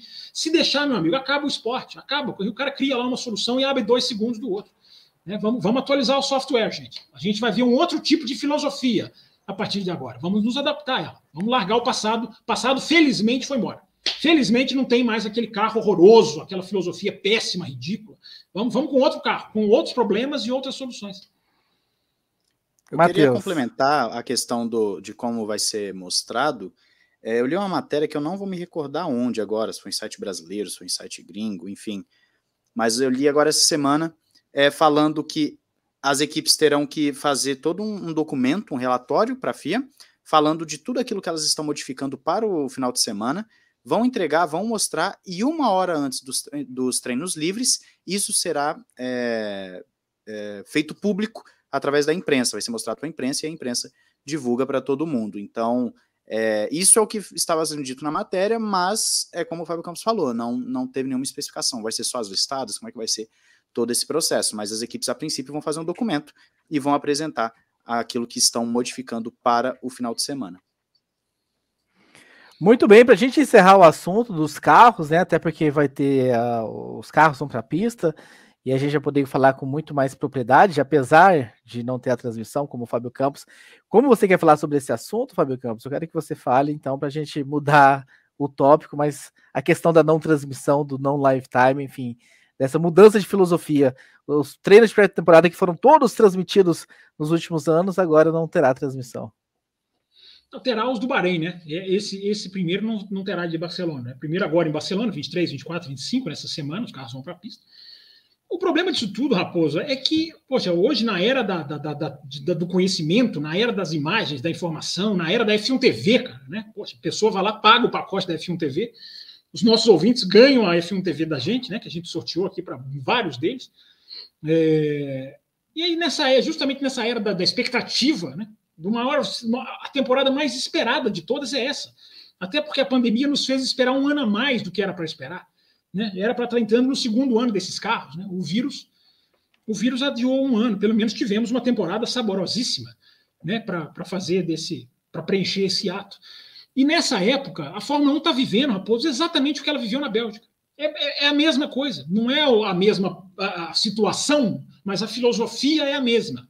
A Bélgica, tudo aconteceu, aliás, mudaram a Bélgica, né? mudaram um pouco, mas qualquer mudança seria melhor do que repetir Bélgica. Não vai repetir Bélgica, porque agora, com duas voltas, você já. Você precisa de duas voltas em bandeira verde, o que eu ainda não considero que existiu uma corrida, mas aí com duas voltas em bandeira verde, você vai ter menos pontos, nove pontos para o primeiro. Enfim, qualquer coisa era melhor do que aquela tragédia da Bélgica. É, mas ainda não solucionaram, por exemplo, o que fazer com o fã. Né? Ah, vai ter duas voltas, nove pontos, mas e aí? O, o, ingresso do cara vale? Não tem nenhuma compensação. Não é devolver o dinheiro do cara, mas não tem uma compensação, não tem um incentivo para o ano seguinte. Enfim, embora isso seja mais liberty do que FIA, vamos atacar quem tem que ser atacado, né? vamos apontar para quem de direito, mas isso não resolveram de SPA, né? não resolveram isso de SPA. É, e a situação dos, dos testes, dos testes pré-temporada é parecida. Porque tudo de Spa aconteceu por causa de contratos. É preciso cumprir contratos com televisões, com champanhe, com patrocínio, com quem estampa no pódio. Está acontecendo a mesma coisa. Não vai passar pré-temporada porque tem contrato com o Bahrein porque o contrato de exclusividade foi assinado com o Bahrein. Não é problema nenhum você monetizar a sua pré-temporada, você vender o contrato. Isso não é problema, ganhar dinheiro, todo mundo acompanhar, negócio é ótimo. Agora, isso não pode te amarrar nessa situação. Né? Tem que haver um, uma maneira de se desvencilhar disso. E a Fórmula 1 nem sequer tentou. Então, nós vamos ter uma pré-temporada chamada de shakedown, que é a coisa mais ridícula do mundo, não é shakedown coisa nenhuma, cara. É teste. Os caras vão fazer exatamente o que eles fazem em pré-temporada. Shakedown é uma coisa que tem limite de volta. O cara dá uma instalação, volta pro bloco. Tem nada de shakedown. E nem, nem usam os pneus, né? Nem, nem usam os pneus, é. Eh, eh, os pneus Isso. do teste no, no shakedown, né? É, muitas vezes usam pneus ali do ano anterior, pneus especificados. Às vezes tem limite de quilômetros, né? O cara vai fazer essas filmagens. Todos esses carros que a gente já viu na pista até, até agora, de 2022, estão fazendo ali oficialmente as filmagens. Então soltam uma, uma, uma, uma picape, faz imagens do carro, mas o carro tem limite de quilômetro para rodar. Enfim, tem limite de coisa para usar. Não vai ter nada disso. É teste de pré-temporada. E os caras querem enganar. E tem muita gente que cai nessa. Né? Ah, é shakedown. Já vi gente falando no Twitter, ah, é shakedown, que pena. Não é shakedown, que pena, não, meu amigo. Os caras tinham que estar transmitindo para você, ainda mais você que paga F1 TV. Tinha que estar reclamando, tinha que estar protestando. Tem todo o direito de protestar. Nós não vamos ver a pré-temporada, Raposo, por causa, por causa de um contrato com o Bahrein, que não soube ser desvencilhado pela Fórmula 1. Uma bobeira total. Nem quem mora em Barcelona, que teria a chance de entrar no autódromo pagando muito mais barato, porque a pré-temporada é muito mais barato, ver os carros de perto, não vai poder. Até isso o contrato do Bahrein impede. É, é, é lamentável, é lamentável. E já que você tocou no assunto, né? A Esther dos Santos mandou um e-mail, uma mensagem sobre o assunto. Enfim, a gente não tem mais e-mail, né? Agora nós temos mensagens. A Esther mandou Isso. o seguinte: Eu espero que tenha sido, que tenha tido um excelente férias todos e que 2022 seja um ano de bênçãos e muitas corridas interessantíssimas para a gente comentar no café. Sobre as notícias, últimas notícias da Fórmula 1, queria perguntar o que, que vocês acharam das medidas criadas pela FIA para evitar o que rolou em Spa ano passado. Eu achei as medidas positivas, mas insuficientes não resolve o problema dos torcedores que compraram o ingresso e correm o risco de ver apenas duas ou três voltas de carros na pista. Por exemplo, não há previsão de devolução de ingresso ou remarcação de corrida, apesar de eu saber que a última alternativa é mais complicada de acontecer. E em relação à entrada da Andretti na Fórmula 1, vamos puxar esse assunto também, Fábio Campos, para depois a gente falar de Abu Dhabi. Vocês acham que é factível em 2024 a Andretti pagaria 200 milhões para entrar? Eu, eu ou os meninos primeiro? Por favor. Começar pelos meninos. Começar pelos meninos aí que estão caladinhos. Matheus Pucci, é factível Andretti em 2024? Eu acho que não. É, Por quê? Para entrar numa, numa. Primeiro, a, a, princípio, a taxa de 200 milhões ele tem, pelo que eu li no Fórmula Racers. Ele tem a taxa de 200 milhões. O próprio Andretti falou que eles têm é, tudo aquilo que é, que é de exigência é, para entrar na Fórmula 1 eles têm, ok, até aí tudo bem. Mas e essa estrutura dessa equipe? Como é que vai ser? Não ficou claro, pelo menos até onde eu vi. Não sei se o Campos e o Will têm alguma informação quanto a isso. Como é que vai ser Sempre a estrutura? Temos. Não entendi. Sempre temos, mas pode continuar. Ah, sim, sim, perfeito. O Campos, então, já já é, dá essa informação. Mas é, a estrutura, como é que você vai organizar essa equipe toda até 2024? É possível? Eu acho que não. Ainda mais é, tem que fazer o carro, etc eu não acredito numa equipe, pelo menos não uma equipe minimamente organizada e competitiva até 2024. Pode ser que financeiramente esteja tudo ok, tenha as condições, ok, perfeito, por mais que seja absurda a taxa de 200 milhões, mas se tem as condições financeiras, legal. Agora, por outro lado, é, pelo que saiu da, da, da, da, FIA falando que não está, que, que não recebeu nada, que não está considerando, etc., eu achei um pouco estranho, ainda mais vindo de uma equipe americana, é, acredito que a Fórmula 1 tem grande interesse em, em, no público americano em si. E achei estranho essa, essa, isso que saiu na imprensa de que a FIA estaria não considerando a entrada de uma nova equipe. E então eu particularmente não acredito que a Andretti entra. Se entrar, ótimo. Mas como vai ser a estrutura, aí realmente eu espero. É, talvez aí o Campos tenha uma luz no fim do túnel, porque até onde eu vi não, não vi nada que, que, que desse uma animada. É, animado não dá para ficar, né? Porque a gente está falando de um tema que é que é um tema que a gente bate aqui, né? Quanto, quanto a gente já falou, quanto a gente já bateu aqui dessa questão da taxa abusiva e inescrupulosa, gananciosa, que impede outros times de entrarem. Né? Isso, a discussão vai toda esbarrar. Agora, é, a informação que eu tenho é de que Andretti já tem, inclusive, muitos parceiros de jornalistas americanos. Nessa hora é hora de. É, é, nessa hora eu cruzo meio que o Atlântico ali, em termos de notícias, e vou atrás dos jornalistas americanos, né, aqueles que têm ali um contato com Andretti. E, e, muita gente boa afirma que Andretti já tem todas as condições mesmo, no sentido de que já criou um fundo, que já tem muita gente investindo, que já tem, a, a, a tem os nomes, né? Andretti Autosport, Andretti Global, né, que seria é, a, queria capitanear esse investimento. Enfim, eu acho assim, gente, Andretti não estar na Fórmula 1 é uma coisa tão. É, é, o retrato. É o retrato da falência da Fórmula 1 em termos de, dos 20 carros, né? Que não existe 20 carros. Não existe. Né? Infelizmente, para muita gente começou a acompanhar desde 2000 e, 2000 quanto, Will? Desde, de, desde 95, 1996. É, não tem o total, né? Mas quando passou a 20, foi na saída da Marúcia 2016 para 17, né? Ah, 17 é, para é, 18. é, é, é que 2010, na verdade, é, entrou, né? 24, mas foi 2000, acho que 2013, né? Que, foi, que voltou com 20, né? Tem muita gente que não viu a Fórmula 1 com mais do que 20 carros e já, e já, e já cresceu, entre aspas, acostumada com esse número pobre, po- po- pobríssimo, que leva a situações Paupérrimo. como a que a gente Paupérrimo é melhor ainda. Leva a situações com que a gente está vivendo. Do Oscar Piastri, o maior talento das categorias de base dos últimos anos, não ter lugar para sentar. né? E a imprensa aceita isso com uma passividade, uma calmaria, uma normalidade que eu não consigo aceitar. Então, gente, Andretti, nós temos que pensar o seguinte, gente, Andretti é equipe de corrida na essência. Andretti ela tinha que estar sendo convidada pela Fórmula 1. Ela tinha que estar sendo cortejada pela Fórmula 1. Porque Andretti, ela está tá na Indy, com vários carros. A Andretti está na Fórmula E, e bem na Fórmula E. Né? Fez parceria com a BMW, BMW pulou, pulou fora, a Andretti bancou, fico eu. E ficou bem. É uma das melhores equipes nesse comecinho de 2022, que ainda está começando, começando bem, inclusive, para quem gosta da Fórmula E. É, tá lá a Andretti firme, digna. né? Aliás, é até curioso, né? Que a Sauber, a BMW sai da Fórmula 1 e a Sauber sobrevive. A E para quem gosta, da- e para quem Fórmula gosta E e de Andretti Fórmula E, para quem gosta de Fórmula E, Fábio Campos, fique ligado nos programas esses que terão só para apoiadores, não é isso? Exatamente. É, mas depois a gente dá mais detalhes das novidades. né? Então a Andretti está na Extreme E, nessa categoria que está o Rosberg, que está o Hamilton, está a McLaren, está lá a Andretti também. A Andretti está no INSA, que é outra categoria também, cada vez vai ganhando mais, mais, mais espaço, a categoria americana. Então a Andretti está em todos os lugares. né? A Andretti é uma equipe muito, muito, é, é, digamos assim, digna. A gente pode dizer digna, não só pelo sobrenome Andretti, mas é uma equipe digna. né? É, então, para que, que você faz um Drive to Survive? Para que, que você faz? Né? Você ganha lá o automobilismo americano, explode a Fórmula 1 nos Estados Unidos, porque é isso que aconteceu.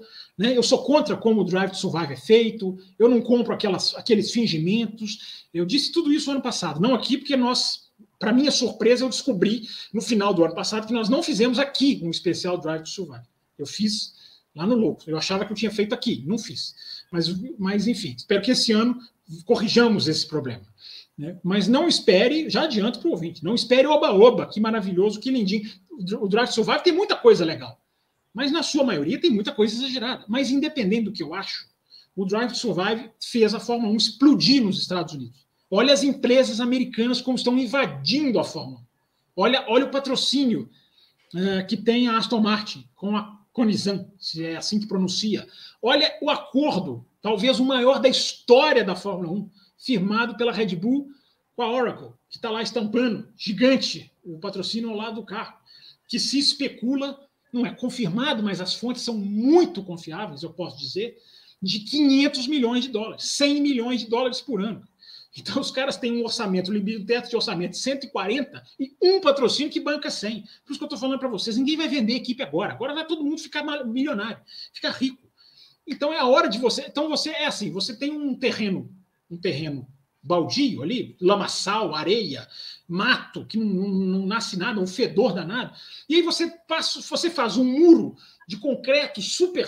É, é, é, 10 metros de altura, cerca elétrica lá, para ninguém entrar. Mas o terreno é todo ruim, todo, ninguém quer saber, é um terreno baldio, um terreno de, de lama, areia movediça. Ninguém quer entrar. Então você construiu o muro, não tem a menor diferença. Agora não, agora a Fórmula 1 está construindo uma casa super bem construída, com segundo andar, com janela, com varanda, com ar-condicionado. Agora, você, se você constrói essa casa, por que, que você vai construir um muro? Agora é hora de você abrir a porta para as pessoas entrarem, para se juntarem a você. E a Fórmula 1, agora que monta a sua estrutura de riqueza das equipes, distribuição de lucros, de teto de orçamento, tudo vai nivelar. É hora de você crescer. A Andretti está querendo entrar. A Andretti quer entrar. A Andretti já mostrou que quer entrar. É, só não vai entrar se a FIA não quiser. E para mim, para acabar esse assunto, o tweet do Mário Andretti é, para mim, a maior, o maior escancaramento disso que eu estou falando. Porque o cara, para botar. Essas, essas negociações, gente, são muito sigilosas. É muito mais marketing você anunciar estamos na Fórmula 1 do que você fazer o que o Mário Andretti fez. A gente colocar no Twitter, estão tentando. Para mim é uma, é, uma, é, uma, é uma, uma mostra clara de mostrar para o mundo, um jeito de mostrar para o mundo: olha, nós estamos tentando aqui, gente. Ó, se a gente não entrar é por causa deles. A dificuldade não somos nós que estamos impondo, são eles. Tanto que o Mário Andretti termina o tweet dele dizendo: Toda a documentação tá ok. A gente nem sabe se tá ou não. Mas é uma maneira de pressionar a FIA. Tipo assim, ó, meu amigo, só falta a parte deles. Só falta a parte deles. É, é, é, é um grito desesperado de quem tenta e não consegue. Enquanto a Fórmula 1 padece com seus 20 carrinhos e pode virar menos. Pode virar menos. Porque ao contrário de vocês, eu acho que o que está acontecendo na Ucrânia pode afetar o calendário mais do que a pandemia. É, é uma ameaça maior do que a pandemia, na minha opinião, embora condicionada ao que pode acontecer, não ao que aconteceu até agora. Depende do que vai acontecer. Só 10 equipes, só 20 pilotos e alguns filhos de pai, né, que compram lá sua vaga. Então, ah, são, já, já, são poucas as vagas e a qualidade um pouco ah, não condizente com o que a gente espera realmente da, da Fórmula 1. Will, quer falar um pouco de Andretti ou já posso te jogar a próxima pergunta, o próximo tema que eu tenho Não, aqui só, na. É, só só uh, a questão assim, né, de que, uh, pelo que eu li, uh, a Andretti teria né, uma. eles falaram que tem que uma estrutura em Indianápolis, mas teria uma sede, né? Teria uma sede também na Grã-Bretanha e falou: ó, se, se der tudo certo, o, o, carro já fica, né? Já, já, já consegue levar o carro amanhã para né, para enfim, para disputar a, a corrida, é, é, a, a, temporada, no caso de 2024. É, o que eu acho é o seguinte, né? Eu concordo, concordo muito né, com o que foi falado da questão assim de, de da Fórmula 1 não querer. É, é, é, é, inadmissível que a Fórmula 1 não queira ter novas equipes. Não queira ter novas equipes. Né? A Fórmula 1 e as equipes que, que, que lá estão, né? Porque não querem dividir uma fatia a mais do bolo. e assim, é claro, que a, a, a Fórmula 1 hoje é, não deve aceitar, por exemplo, qualquer um entrar na Fórmula 1, não deve, é, tem, tem que ter realmente um filtro, né? Tudo bem, é, é, é um é, profissionalizou-se realmente o negócio, não é mais ah, qualquer cara lá que, sei lá, com, com, com compra um carro e, e, se inscreve na Fórmula 1 e temos aqueles carros lá que andam 3, 4, 5 segundos e corre três corridas e é, é, não tem mais dinheiro e sai e depois entra de novo. Claro, não, não, não, eu acho que isso não cabe mais na Fórmula 1. Apesar de que, né, era, tinha, tinha o seu romantismo, mas ok, ok. Uh, mas agora, uh, não pode ter uma taxa de 200 milhões para o cara entrar na Fórmula 1 e ainda precisa uh, várias outras coisas. como o Campos falou, a, a, a, Fórmula 1 deveria facilitar para uma equipe como o Andretti. O Andretti, que tem um nome, tem, leva um nome do cara que campeão de Fórmula 1. Né? É uma equipe que tem histórico né, em, em Fórmula Indy e tantas outras categorias. A Fórmula 1 deve, deveria facilitar, deveria querer que esses caras entrem. Porque eu fico pensando, tá, ah, e aí? E se, claro, é, é muito difícil acontecer, mas e se amanhã, por exemplo, a Red Bull resolve, cara, não quero mais estar na Fórmula 1. E aí? Vai correr com 16 carros?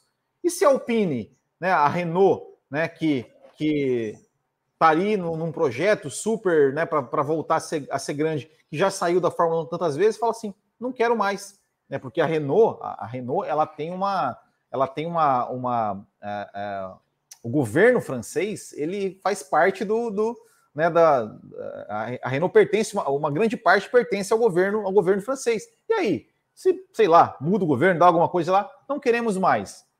Vai correr com 18 carros? Então, a Fórmula 1 precisa precisa é, é, ter, ter mais equipes, ou seja, 26 carros no mínimo, é o mínimo que se espera de uma categoria como a Fórmula 1, é ter 26 carros. Que tenha, por mim, seria bom que voltasse a 89, que nós, tiver, que nós tínhamos é, é, 20 equipes, nós tínhamos 40 carros. Né? Então, é, precisa, a Fórmula 1 precisa mudar essa filosofia de, de, de não, não queremos você, não queremos você, aqui, aqui tá bom. É, isso em termos de equipes, mas também em termos de pilotos. Meu Deus, o Oscar Piastri, os dos três últimos campeões da Fórmula 2, só o Mick Schumacher conseguiu ir para a Fórmula 1. Por quê? Porque ele é Schumacher, porque tem a ligação com a Ferrari e tudo mais. Nick De Vries ficou fora. A gente está falando do Piastri, mas o De Vries ficou fora da Fórmula 1. Foi para a Fórmula E, foi campeão da Fórmula E. E esse cara nem sequer é, é, é citado na Fórmula 1. Porque onde que vai? Para onde ele vai? Porque não tem, porque é, a gente tem cadeiras cativas, né? Ou seja, pessoas que, é, que independente da performance, não vão sair porque são donos da equipe, são filhos de donos da equipe.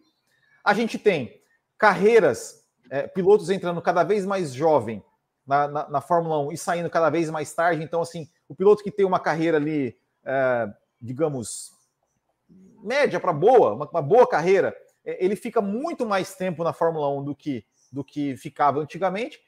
E a gente não tem uma taxa, é, uma renovação praticamente zero na Fórmula 1 é, de um ano para o outro. Então, precisa ter mais equipes, porque precisam ter mais assentos disponíveis para novos pilotos, né? Novos pilotos entrarem, como por exemplo, o absurdo do campeão da Fórmula, o cara foi campeão da Fórmula 3, o cara foi campeão da Fórmula 2 e o cara não tem espaço na Fórmula 1. Muito bem. Está no mudo, Fábio Campos. Tá no mudo, Campos. Raposo, agora beleza, tirei aqui. Raposo, se você quiser, Raposo, você, a gente pode fazer um programa, não sei, talvez semana que vem, semana que vem já vai ter esses testes, mas o que, que a gente vai descobrir desses testes é uma grande incógnita. Eu estou até tentando bolar um esquema de pegar informações do que vai acontecer na pista meio meio maluco assim que envolve madrugada, envolve uma loucura toda. Mas eu não vou falar que não depende só de mim. Mas a gente vai tentar fazer o máximo pelos testes que vão acontecer nessa semana. Agora, se você quiser, Raposo, a gente pode fazer um programa só desses problemas da pré-temporada, né? Só desses problemas atuais. A gente acabou de matar um aqui, que é essa questão da taxa. Né? É, a demora no relatório de Abu Dhabi, se é que vai ter, né? acho que a gente vai esbarrar nisso agora no finalzinho do programa. É, o que fizeram com as sprint, que é um, um absurdo total, né? cortarem as sprint como fizeram. É, o, não pode mais ajoelhar, acabou a cerimônia de ajoelhar, como se aquilo ferisse alguma coisa, ferisse alguém e fere. Uh, então, Raposo, se você quiser, a gente tem uma série de coisas para a gente, inclusive a discussão que eu acho que é principal, mas nessa, nessa vai dar para a gente entrar hoje se a gente for falar de Abu Dhabi, porque eu acho que estão tão, tão, tão mirando em muita coisa errada nesse respeito aí. Mas não sei se tem mais e-mails. Vamos, vamos, vamos falar sobre isso, sim. Tá até anotado aqui. Enfim, já tá a pauta da semana que vem, tá, tá aqui. Vamos falar assim de Abu Dhabi. Quero saber do Matheus Pucci. Antes de mais nada, Matheus Pucci, o que é que significa a saída do Michael Massi. O Pucci fez um programa pós Abu Dhabi? Eu não, eu não tô me lembrando. Não, não, no, viajei na, na segunda-feira. Aí então já não você tem mais. 10 minutos para falar, a tela inteira para você. Vai, Abu Dhabi, vai. É, a primeira coisa é que logo na, na corrida eu não entendi nada que aconteceu naquele final, né? Acredito que, como muita gente, não entendeu nada do que aconteceu naquele momento. Mas a saída do Massi, é... eu fui um dos, dos que mais criticaram talvez aí o Massi nesse, nesse último ano, é, porque eu acredito que, no geral, estava tudo muito bagunçado, começando no Bahrein já, com negócio de, de limite de pista, etc.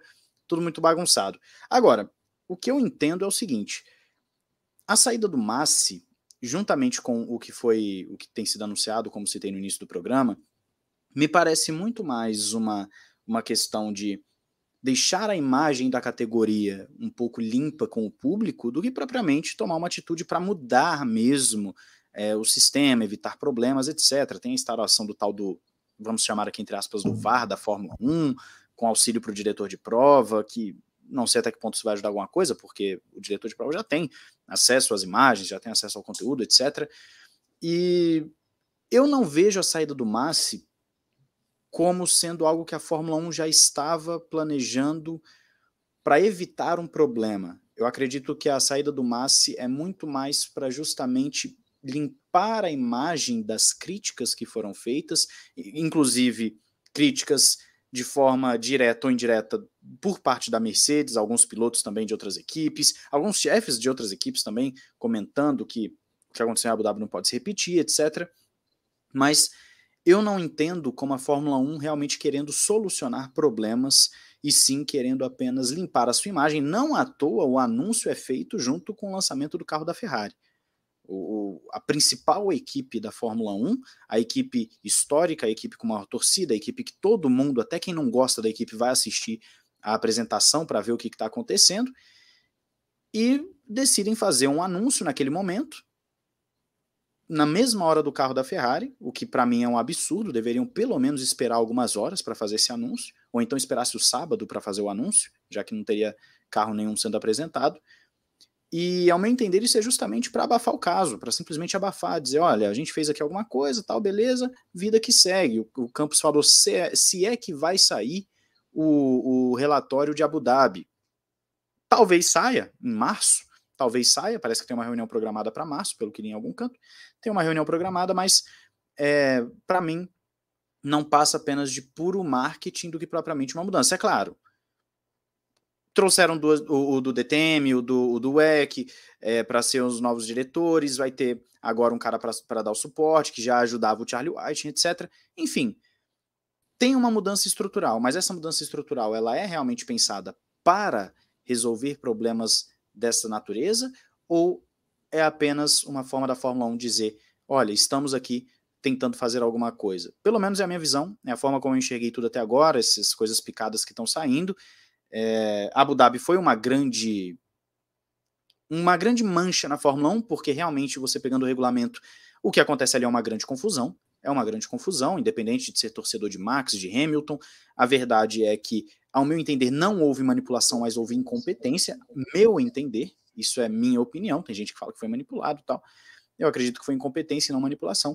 E eu acredito de forma alguma que vai uh, mudar essencialmente alguma coisa na Fórmula 1. Pelo menos é a forma com que eu estou enxergando. A, a, divisão de tarefas, Will, enfim, ter dois nomes agora, pro, enfim, para o que o Mastro fazia, vai de certa forma solucionar esses problemas? Teremos menos polêmica? Como é que você enxerga? Ó, eu tô ouvindo um eco aí, né? Mas, também tô mas com eco. Eu vou, eu vou, eu vou responder assim. É, é, eu, tô, eu tô me ouvindo, estou me ouvindo. É, vamos lá, acho que agora parou. É, Olha, Raposo, é, eu fui eu fui um né, dos, dos que até defendi né, que o Michael Masi saísse do cargo, é, mas não só por causa de Abu Dhabi, mas por causa de, de tudo, né? É, desde a da primeira etapa da temporada, lá quando ele mudou a questão das, das regras do limite de pista é, no meio da corrida, é, e principalmente pelo, pelo, por ter considerado aquela, aquela, a, aquele pequeno prêmio da Bélgica como uma corrida, ter dado pontuação, feito pódio e tudo mais, uh, e por, pela sua falta de firmeza, sua inconsistência nas decisões, uh, eu acho que, que, concordo também que a saída dele foi muito por, por questões de limpar a imagem da Fórmula 1. Até, até acho que isso, isso até, é até, digamos, justificável, né? Porque agora qualquer decisão que o Masi, que o Masi tomasse iria, iriam querer dizer que estava favorecendo a equipe A, equipe B, piloto A, piloto B. Ah, tomou uma decisão lá que, que de repente, no, no resultado final, a, a, Mercedes fosse favorecida. Ah, ó, tentando compensar o erro da. Então, enfim, ok. Sai o Masi, entra, entra novos diretores de prova. Uh, agora, dois diretores de prova que vão se alternar eu tenho, eu tenho um pouco de, de receio se isso não vai piorar ainda mais, né? Porque a gente vê, por exemplo, como exemplo, é, os comissários de prova. Os comissários de prova, eles não são é, os mesmos em cada. É, são, são diferentes, né? Em cada, em cada grande prêmio. E a gente vê um festival de inconsistência. Ou seja, em uma corrida que é um comissário, é, uma, um lance, uma decisão é, gera punições, gera investigações, e em outra. É, lances parecidos, semelhantes, não geram nada. Né? E isso fica confuso para os pilotos, para nós, torcedores, é, para a imprensa, para todo mundo. É, eu acho que se é para ter dois, dois, dois diretores de prova, ok. Duas cabeças pensam melhor do que uma, né? Diz, já diz o ditado. É, e mais o Herbie Blush ainda, né? Para que vai ficar ali como um consultor sênior. É, ok. Mas essa alternância me deixa um pouco com o pé atrás. Eu acho que deveria, já, já, que, tem, já que tem os dois diretores e mais o Herbie Blush, deixa os três em todas as corridas eles tomam as decisões ali, né? É, é, é, que, que, tem que tomar. Ó, vai, vai dar um safety car, vai dar uma bandeira vermelha, vai, vai passar algum lance ali para os comissários analisarem e tudo mais. É, eu acho que, que é, se é para ter mais de um diretor de prova, que, que eles trabalhem juntos e não fiquem alternando para não, de repente, gerar alguma inconsistência em alguma decisão. Matheus, eu queria só, só dizer o seguinte também. Indo para o lado do Massi, por si só, vale dizer também que ele pegou uma coisinha bem ingrata, que é aquele, aquele rádio das equipes com o diretor de prova. É uma coisa, é. a nível de entretenimento, gerou muito conteúdo. A nível de entretenimento. Gerou meme, gerou foto, vídeo, gerou tudo né? A própria Fórmula 1 se utilizou disso nas suas transmissões.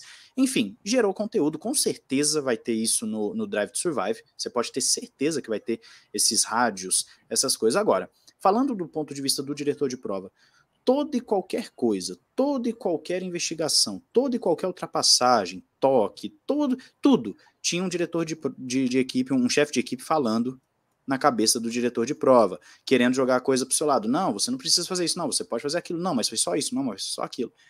É uma coisa ingrata também, né? Vamos dizer, o cara já tem que tomar decisões ali de forma rápida, ele tem que tomar decisões é, sérias que envolvem o esporte, que envolvem todos os carros, enfim, e fica todo mundo falando na cabeça dele a todo instante. Isso também eu acho que é uma coisa que, que não pode se repetir. Não, não pode ter, se repetir. Não vai se repetir. Pois é, não vai ter. Não, é, é o tipo de coisa que, que, infelizmente, por mais que tenha gerado conteúdo a nível de entretenimento, a nível de esporte não ficou legal. Né? Porque as pessoas até falaram muito recentemente do áudio do, do, do diretor da Red Bull conversando com o Massi durante a prova. É, ah, você pode tirar o safety car, você não precisa esperar os caras voltarem para o final do pelotão tal falando, mas, mas também tem o áudio do Toto Wolff. Não, você não precisa fazer tal coisa, você pode fazer tal coisa, não sei o que, não sei o que. Toto Wolff também estava ali puxando a sardinha para Mercedes, querendo, cada um querendo é, manipular do seu jeito, né? O diretor de prova. Então é, é, o tipo de coisa também que, nesse aspecto, eu devo dizer que eu acho errado as pessoas que aí já vão para um lado pessoal. Tem gente que vai ameaçar o Márcio, a família do cara, que vai não sei o quê. Não. É, é, houve um, um, uma incompetência ao longo da temporada, em alguns aspectos, mas há de se dizer também que a Fórmula 1 não foi feliz nessa liberação de rádio. Superchat chegando, Kumatura Brasil, né? Pastor Malunado e Yuji Ide na direção de prova, pergunta. Comissários, Vitor... comissários, comissários, fica, fica bom. E mais ali um, um Roman Grosjean, fica legal. Time de comissários fixos. Vitor Frutuoso, os erros dos comissários ainda permanecer, permaneceram ou permanecerão, talvez, não haverá mudanças de regulamento para limites de pistas e ultrapassagens, como a do Gasly? Fábio Campos, fala para a gente sobre essas mudanças. Sai o Massi, entram dois no lugar dele para dividir essas tarefas. Você vê com bons olhos essa questão do rádio, né? Os rádios de, do, dos, dos chefes de equipes com a direção não sendo mais divulgados. Como é que você vê tudo isso? Com o senhor a palavra. É, não é não sendo mais divulgado, né? Não existindo mais, né? Porque isso aí não pode acontecer. É um, né? Não existe o menor cabimento, cara. Diretor de equipe interferindo em safety car. Não tem o menor cabimento. O que, que um diretor de equipe tem que falar com o diretor de prova sobre safety car, sobre liberar ou não liberar, sobre pode não pode, sobre vai, agora não, peraí, nós só precisamos de uma volta em bandeira verde. O outro fala, não, é, não, não pode porque não, não, não tem que deixar. É, Cara, é, é tão absurdo isso. Diretor de prova influenciando decisão de segurança. Isso é, é chega a ser patético, né? Para a gente falar um português claro. Então isso não vai existir mais. Né? O Charlie White não tinha isso. O Charlie White não tinha essa pressão direta. Né? O, o, o, a volta do Herbie Blush também é bom por causa disso, né? Porque o Herbie Blush é um cara que conhece o negócio. Se tem uma coisa que o, o Herbie Blush sabe, é como o jogo é jogado. E eu não estou falando de regrinha de terminar a corrida, não. Estou falando de pressão, de lobby para lá, de influência para cá. O Red Best sabe tudo isso. Os dois diretores de prova, eles não serão ao mesmo tempo, como o Will fala, eles vão se alternar. Eu acho que isso aí é um grande ponto de interrogação, porque se um dos problemas do Masi era consistência, você vai por duas pessoas? Você vai, será que você vai obter a consistência que você quer com duas cabeças diferentes? É, esse era um dos problemas do Masi. Eu também acho que o Masi ele cai muito mais como uma. É, é, ao longo, eu, eu não tiraria o Masi porque eu acho que você não tira um cara que errou pensando em fazer automobilismo. Né? Na era do anti-automobilismo, de regras anti-automobilismo, de, de, jogos de equipe anti-automobilismo, eu acho que você não tira esse cara, mas tudo bem. Eu não, não, não vou aqui dizer que foi um erro, porque ficou uma situação em que a FIA precisava falar: olha, gente, é, isso não vai acontecer. E uma maneira de falar que isso não vai acontecer mais é, é, é tirar o cara. Né? Do mesmo jeito, como vocês falaram, toda decisão dele seria é, criticável, esses dois que entram também entram com uma pressão de rachar o coco. Porque agora vai ser primeira bandeira vermelha, primeira decisão de não sei o quê. Todo mundo agora virou a, a posição de diretor de prova virou uma posição de juiz de futebol. Cara, todo mundo vai querer xingar a quem não tem razão, vai entrar isso que a Fórmula 1 já entrou nas redes sociais, que é esse saco dessa briga de torcidinhas, né? O meu vale acima das regras. O meu foi injustiçado. O meu não está nem aí. É, assim, essa discussão é muito, muito, muito chata. Muito chata mesmo. Talvez ela seja boa para o WhatsApp, mas eu acho que discutir Fórmula 1 sobre esse ângulo né, de, de, de, não, tinha que terminar com safety car mesmo, né, porque aí você entra lá no perfil da pessoa, a pessoa tem lá as bandeiras do piloto. Então essa discussão é assim, é muito, é muito pobre se ficar só no, na, na, na torcidinha. Né. A, a, a, discussão que não está existindo, embora eu ainda tenha esperança que ela vá ser resolvida, porque para mim vai ser uma enorme decepção se a Fórmula 1 passar por tudo isso só trocando o diretor de prova, só fazendo o que ela fez. Na verdade, a Fórmula 1 ela oficializa o que o Masi fez, né? Porque agora o cara deu a, deu a liberação de Lapid Cars may now overtake e ele vai poder tirar o safety car na volta seguinte. Foi o que o Masi fez. Né? Então, mas tudo bem. A, a, a, Fórmula, a Fórmula 1 me ouviu, hein? Porque eu sempre falei, falei ó, o que o Masi fez precisa estar nas regras. É. Eles, é. Ouvi, eles ouviram, ouviram um podcast. É isso que eu estou dizendo. Assim, é, eu, no final do ano passado eu disse várias vezes, né? O que aconteceu em Abu Dhabi tem que acontecer sempre, mas não do modo como aconteceu. Abu Dhabi não pode acontecer nunca mais em termos de modus operandi. Agora, a consequência, e aí é que é o negócio. Aí entra a minha grande expectativa. Cadê a oficialização de provas terminando em bandeira verde? Cadê a regra para isso? Cadê a facilitação para o espetáculo? Cadê isso? Eu não estou vendo isso, embora informações digam que isso estará no resumo, lá na, na, na, na, ratificação do Conselho Mundial, que acontece. Eu falei, rapaz, você quer, um, você quer um programa só de problema, a gente enche a pauta. Isso só vai acontecer na sexta-feira de início da Fórmula 1 no Bahrein, início da temporada 2022. É quando as coisas vão ser ratificadas, que é um absurdo, né? Você fazer isso tudo ali a horas de começar a outra temporada. Porque depois que começa a temporada, o processo de modificação é muito mais rigoroso, é muito mais cheio de entranhas e entraves. Então, me incomoda muito esse Conselho Mundial. Ah, mas o Conselho Mundial se reúne normalmente nessa época mesmo. Meu amigo, nós não estamos vivendo uma época normal. Abu Dhabi, eu falei isso aqui no café, era um café que estava fazendo nós dois, eu acho, Raposo. É, Abu Dhabi quebrou a pauta. Abu Dhabi Os trabalhadores pauta. desse programa. Isso. É, Abu Dhabi quebrou a pauta. Era para a gente estar tá aqui 21 de fevereiro de 2022, só falando do carro, só falando da expectativa, só falando dos detalhes técnicos, aquecendo para uma temporada que a gente espera anos. Não estamos, não podemos. Somos obrigados, por dever de ofício até eu diria, a falar de Abu Dhabi, a falar de regra, a falar de diretor de prova, a falar do que vai acontecer aqui, o que vai acontecer ali.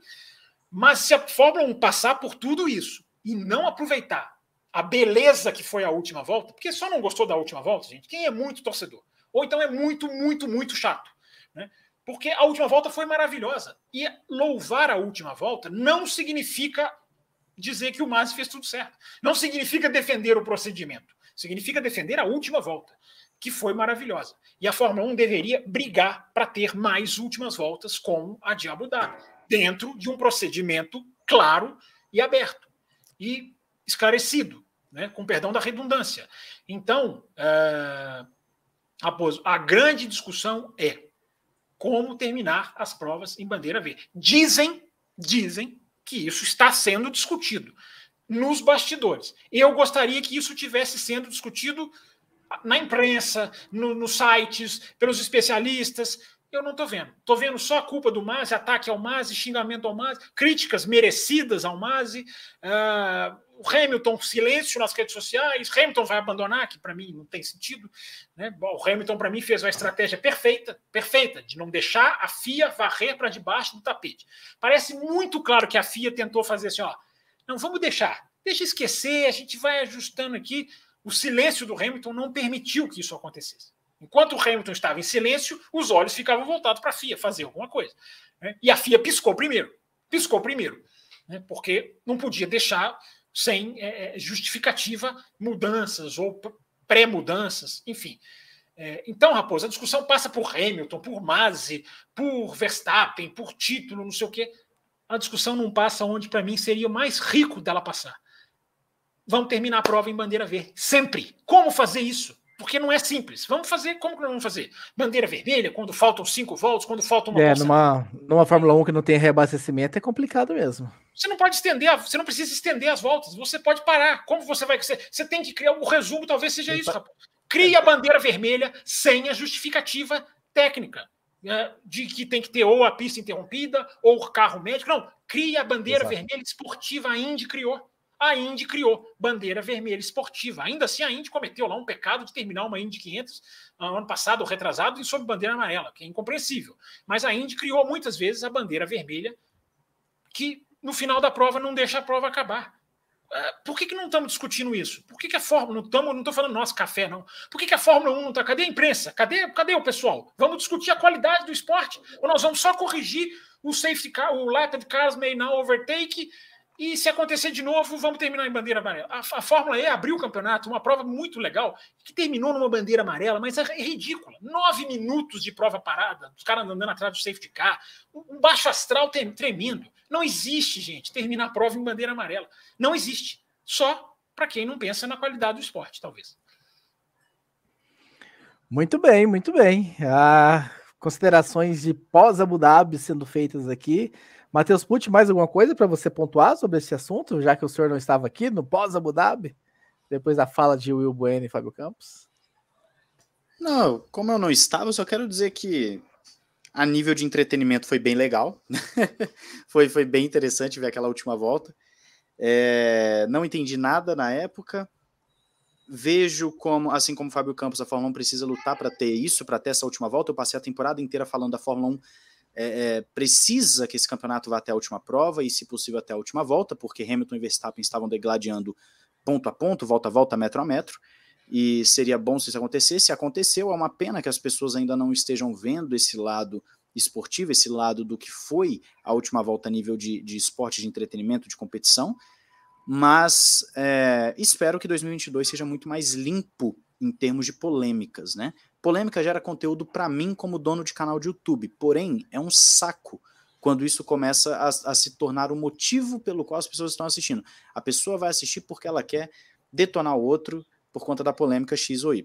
Isso já, já, já passa um pouco do limite, né? Mas espero que 2022 não tenha um outro Abu Dhabi em termos de polêmica, mas tenha um outro Abu Dhabi em termos de emoção até a última volta e que seja assim em todas as provas. Espero que no Bahrein, a primeira prova, também a gente não tenha problemas com limite de pista ou o que for, como tivemos no ano passado. E boa sorte para quem vai estar tá comandando tudo isso, porque, a, a, como o Campos falou, toda decisão tomada vai ser agora motivo de discussão. Se o Massi continuasse e ele punisse a Mercedes, iam falar que é perseguição. Se o Massi continuasse e punisse a Red Bull, iam falar que ele está tentando é, reparar os danos, entre aspas, de Abu Dhabi. Enfim, são, são coisas e coisas que acabam sendo geradas de, um, de uma decisão que ele tomou em alguns poucos minutos. Deixa eu só fazer uma menção honrosa aqui, Raposo, porque assim, eu não consigo deixar. Eu não consigo deixar esse cidadão assumir a, a, a, sua figura de rainha da Inglaterra. Ele que foi até premiado nesse janeiro pela, pela, pela Auto Esporte, que é a excelentíssima figura que já foi embora do Sr. Jean Todt, né? A excelentíssima figura do Sr. Jean Todt passa por toda a discussão como uma rainha da Inglaterra. Né? A inconsistência do Masi passa muito por ele. A vergonha da Bélgica né? O Masi ele tem uma participação? Tem, mas quem tinha que bater o martelo ali era o presidente da FIA. Né? Principalmente na questão de ingressos, de devolução dos ingressos, embora isso seja mais Liberty do que FIA, mas a gente sabe muito bem que o trânsito ali de, de, interesses acontece. Aliás, o Masi, só faltou falar isso do Masi. Né? O Masi, para mim, com os erros, o atabalhoamento. Teve uma pessoa que escreveu, não me lembro aonde, lá o Fábio Campos agora fala que o Mas errou, como se em algum momento eu tivesse dito que ele não errou nada, que no atabalhoamento do safety car não fosse, não fosse claro aquele negócio de não, não vai ter, não, agora vai ter, agora vai liberar, metade do, do, do pelotão passa, não passa. Isso, claro que isso é errado. Nunca, nunca eu disse que isso não era errado. É. Só que o Masi, ninguém discute isso também. O Masi me parece claríssimo que ele é um efeito da pressão da Liberty a gente teve um choque de regras escritas versus regras não escritas. As regras escritas, ali não dava tempo, não daria tempo, porque ele se atrapalhou, mas as regras não escritas são muito fortes. O que, que são as regras não escritas? É a Liberty ali, na pressão. Não termine prova com bandeira amarela. Terminemos prova com bandeira verde. Equipes dando aval. Enfim, o Masi, ele ficou no cabo de guerra. Eu não estou falando que ele tem que ser é, é, é, eximido de culpa por isso, mas isso é uma constatação. Evidentemente, para mim, eu, meu, minha opinião, que tem o dedo da Liberty naquilo ali. O Masi não peitaria o que ele peitou sem umas costas muito quentes. E estourar, acabou estourando na mão dele? Estourou na mão dele. Mas duvido que o Masi falava, quer saber, eu vou meter meios, metade do pelotão passa, não passa, eu vou, eu vou liberar esse safety car antes da... Vocês acham que ele faria isso sem costas quentes? Evidentemente, há uma pressão da Liberty. É a regra escrita contra a regra não escrita. Por quê? Porque a regra escrita da Fórmula 1 é muito rígida. Você precisa de 250 instâncias para mudar. Você precisa de. Tem 10 equipes, você precisa do voto de 11 se bobear. Né? Na verdade, você precisa de 8 em 10. Né? A gente comemorou aqui o fim da unanimidade, bobos que fomos nós. Porque o fim da unanimidade foi de 8, passou de 8 em 10, tem que ser 8 em 10, que é um absurdo. Então, a, a, a, estrutura da FIA é muito rígida, lenta, a, antiga, antiquada, velha. É, e a Liberty foi passar por cima disso com várias coisas a Liberty passa por cima disso. Gente, a Liberty fez o um novo carro da Fórmula 1. Isso não é atribuição da Liberty. A Liberty é detentora de direitos comerciais por causa da letargia da FIA. Agora não, agora a Liberty está desligando-se dessa parte e o centro técnico que fez esse carro já passou para os braços da FIA, já está sob um escritório com comando da FIA. Porque é o certo, se a gente for analisar. Né? Carro técnico é FIA, não é Liberty. Liberty é pista, contratos, televisão, é, calendário. É, agora voltou. Mas por que, que não era? Porque a Liberty falou, meu amigo, se deixar na mão desses caras, não vai andar. Não vai andar. E a regra de não termine corridas com safety car é, uh, é a regra não escrita que a, ficou, para mim, estava muito claro esse dedo da Liberty. Ficou claro no Azerbaijão. Olha o que, que a gente teve em, em Baku. Para mim, claramente ali tinha a intenção de não terminar em bandeira é, amarela. E o Masi bancou isso. E o Masi peitou isso. Agora, só a menção rosa para o senhor Jean Todt, que foi homenageado pela Auto Esporte, recebeu um prêmio, subiu no palco. Cara, é, é muita subserviência de uma, de uma da, de, dessa parte da imprensa, né? É muita subserviência. Não é que o Jean Todt não mereça homenagem, não tenha lá suas coisas boas que ele fez na FIA. É, é, claro que tem, mas você vai homenagear o cara no janeiro, pós Abu Dhabi, depois que tudo aconteceu, dessa bagunça da FIA. É, é, é, é sinceramente, é uma subserviência que eu não consigo ter. Jean Todt tinha muita culpa no que aconteceu. Mas ninguém ataca o cara. Eu não sei por quê. Eu não sei por quê. Eu acho que as pessoas gostam. É igual o Bernie Eccleston. Todo mundo acha bonitinho, velhinho, baixinho, e não vê o tanto que o cara é nocivo, que o cara é destrutivo, o cara faz mal, o cara é sanguessuga. É, enfim, cada um com as suas, cada um com as suas visões. Eu não consigo bater palma para o Jean Todt e já e nunca homenagearia ele justamente no janeiro pós Abu Dhabi. Lá na frente, talvez tudo bem, mas no janeiro pós Abu Dhabi, meu Deus, que que que que que, que que vontade de bater palma para as figuras poderosas, né? Ai, ai, muito engraçado realmente essa, essa, essa homenagem. Ainda bem que foi, acabou a, a temporada que foi longa do Jean Todt na, na, na direção da FIA. É, só, então... só, uma coisinha aqui, Raposo. O Thiago Santos está falando aqui no chat, né? Quais coisas boas o Todd fez? O Todd fez coisas boas, o Todd brigou muito por segurança no trânsito, o Todd criou uma estrutura de automobilismo é, que, que, fez nascer a Fórmula E. A Fórmula E nasceu na gestão dele, Fórmula E é um campeonato FIA. Então o Todd fez, fez coisas boas. Agora, pela Fórmula 1, a administração dele é horrorosa. Tanto que o Ben Sulaim, novo presidente da FIA, está lá definindo um céu para CEO, né? Para cuidar de Fórmula 1. Tem o Pete Bayer lá, que é um gerente de, de single seat ele está pondo gente para olhar para a Fórmula 1, porque precisa. Ele percebeu que precisa. Mais um superchat aqui do nosso querido Pablo Brenner, 2002, Pablo. 2022, 2022 promete que seja uma temporada tão bonita quanto o cabelo novo do Vettel. E se tudo der certo, eu e o Fábio Campos vamos comemorar o oitavo título do nosso piloto favorito. Tá aí o Pablo que falou. Eu tenho, eu, eu tenho piloto favorito, eu acabei de descobrir, então. É, ah, me chamaram de ver. Veio uma pessoa aqui no, no ano passado, Matheus, me xingou de Verstapista. Você é um Verstapeiro, Vesta não sei o quê, me criou até palavra. E agora eu sou Hamilton. Meu Deus, cada dia eu sou uma coisa. É, eu, eu entendo a sua dor. Toda é, semana eu. eu, é, porque eu vejo, toda você semana. também é. Você é os dois, você é os dois. É, Mas você é os dois, né? Você torce pro, pro Verstappen. Pro, os dois. Não, sendo rápido, eu tô torcendo. Se o Latifi ficar rápido, eu vou torcer pro Latifi. É. Renan Correia, para fechar as mensagens aqui, né, ele mandou aqui, bom dia, equipe do café, meu nome é Renan, acompanho o trabalho do Matheus no Ressaca, e por isso cheguei a esse site. É, o Matheus tem os seus pontos positivos, além da beleza. Gosto da simplicidade com que se aborda a Fórmula 1 no canal dele, acredito que deve ser a linha seguida por esta equipe. É, não tem tanta leveza aqui não, Renan. Espero que você goste. Não é tão leve, não. Meu contato foi motivado devido ao GP de Abu Dhabi. No fim do ano, eu dediquei tempo a analisar o que houve naquele GP e usando as imagens do F1 TV, tem indicadores fortes que o erro do Michael Massi foi não ter deixado os retardatários retomarem a linha da corrida na Sim. volta 56. Sim.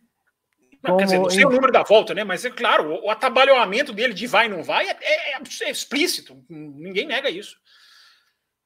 Exatamente. Só registrando também o Felipe Augusto, né? Mandou um e-mail falando sobre o carro, a gente acabou respondendo que o Sans, né, na última semana, falou sobre os carros não estarem com um visual muito parecido.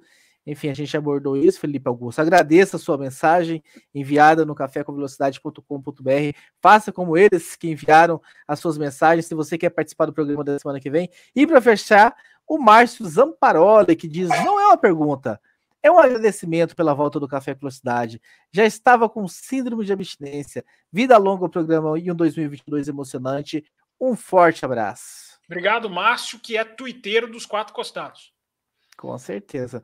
Por falar em disputa, tem uma disputa que acontece nesse programa aqui. Eu quero encerrar o programa falando dessa disputa.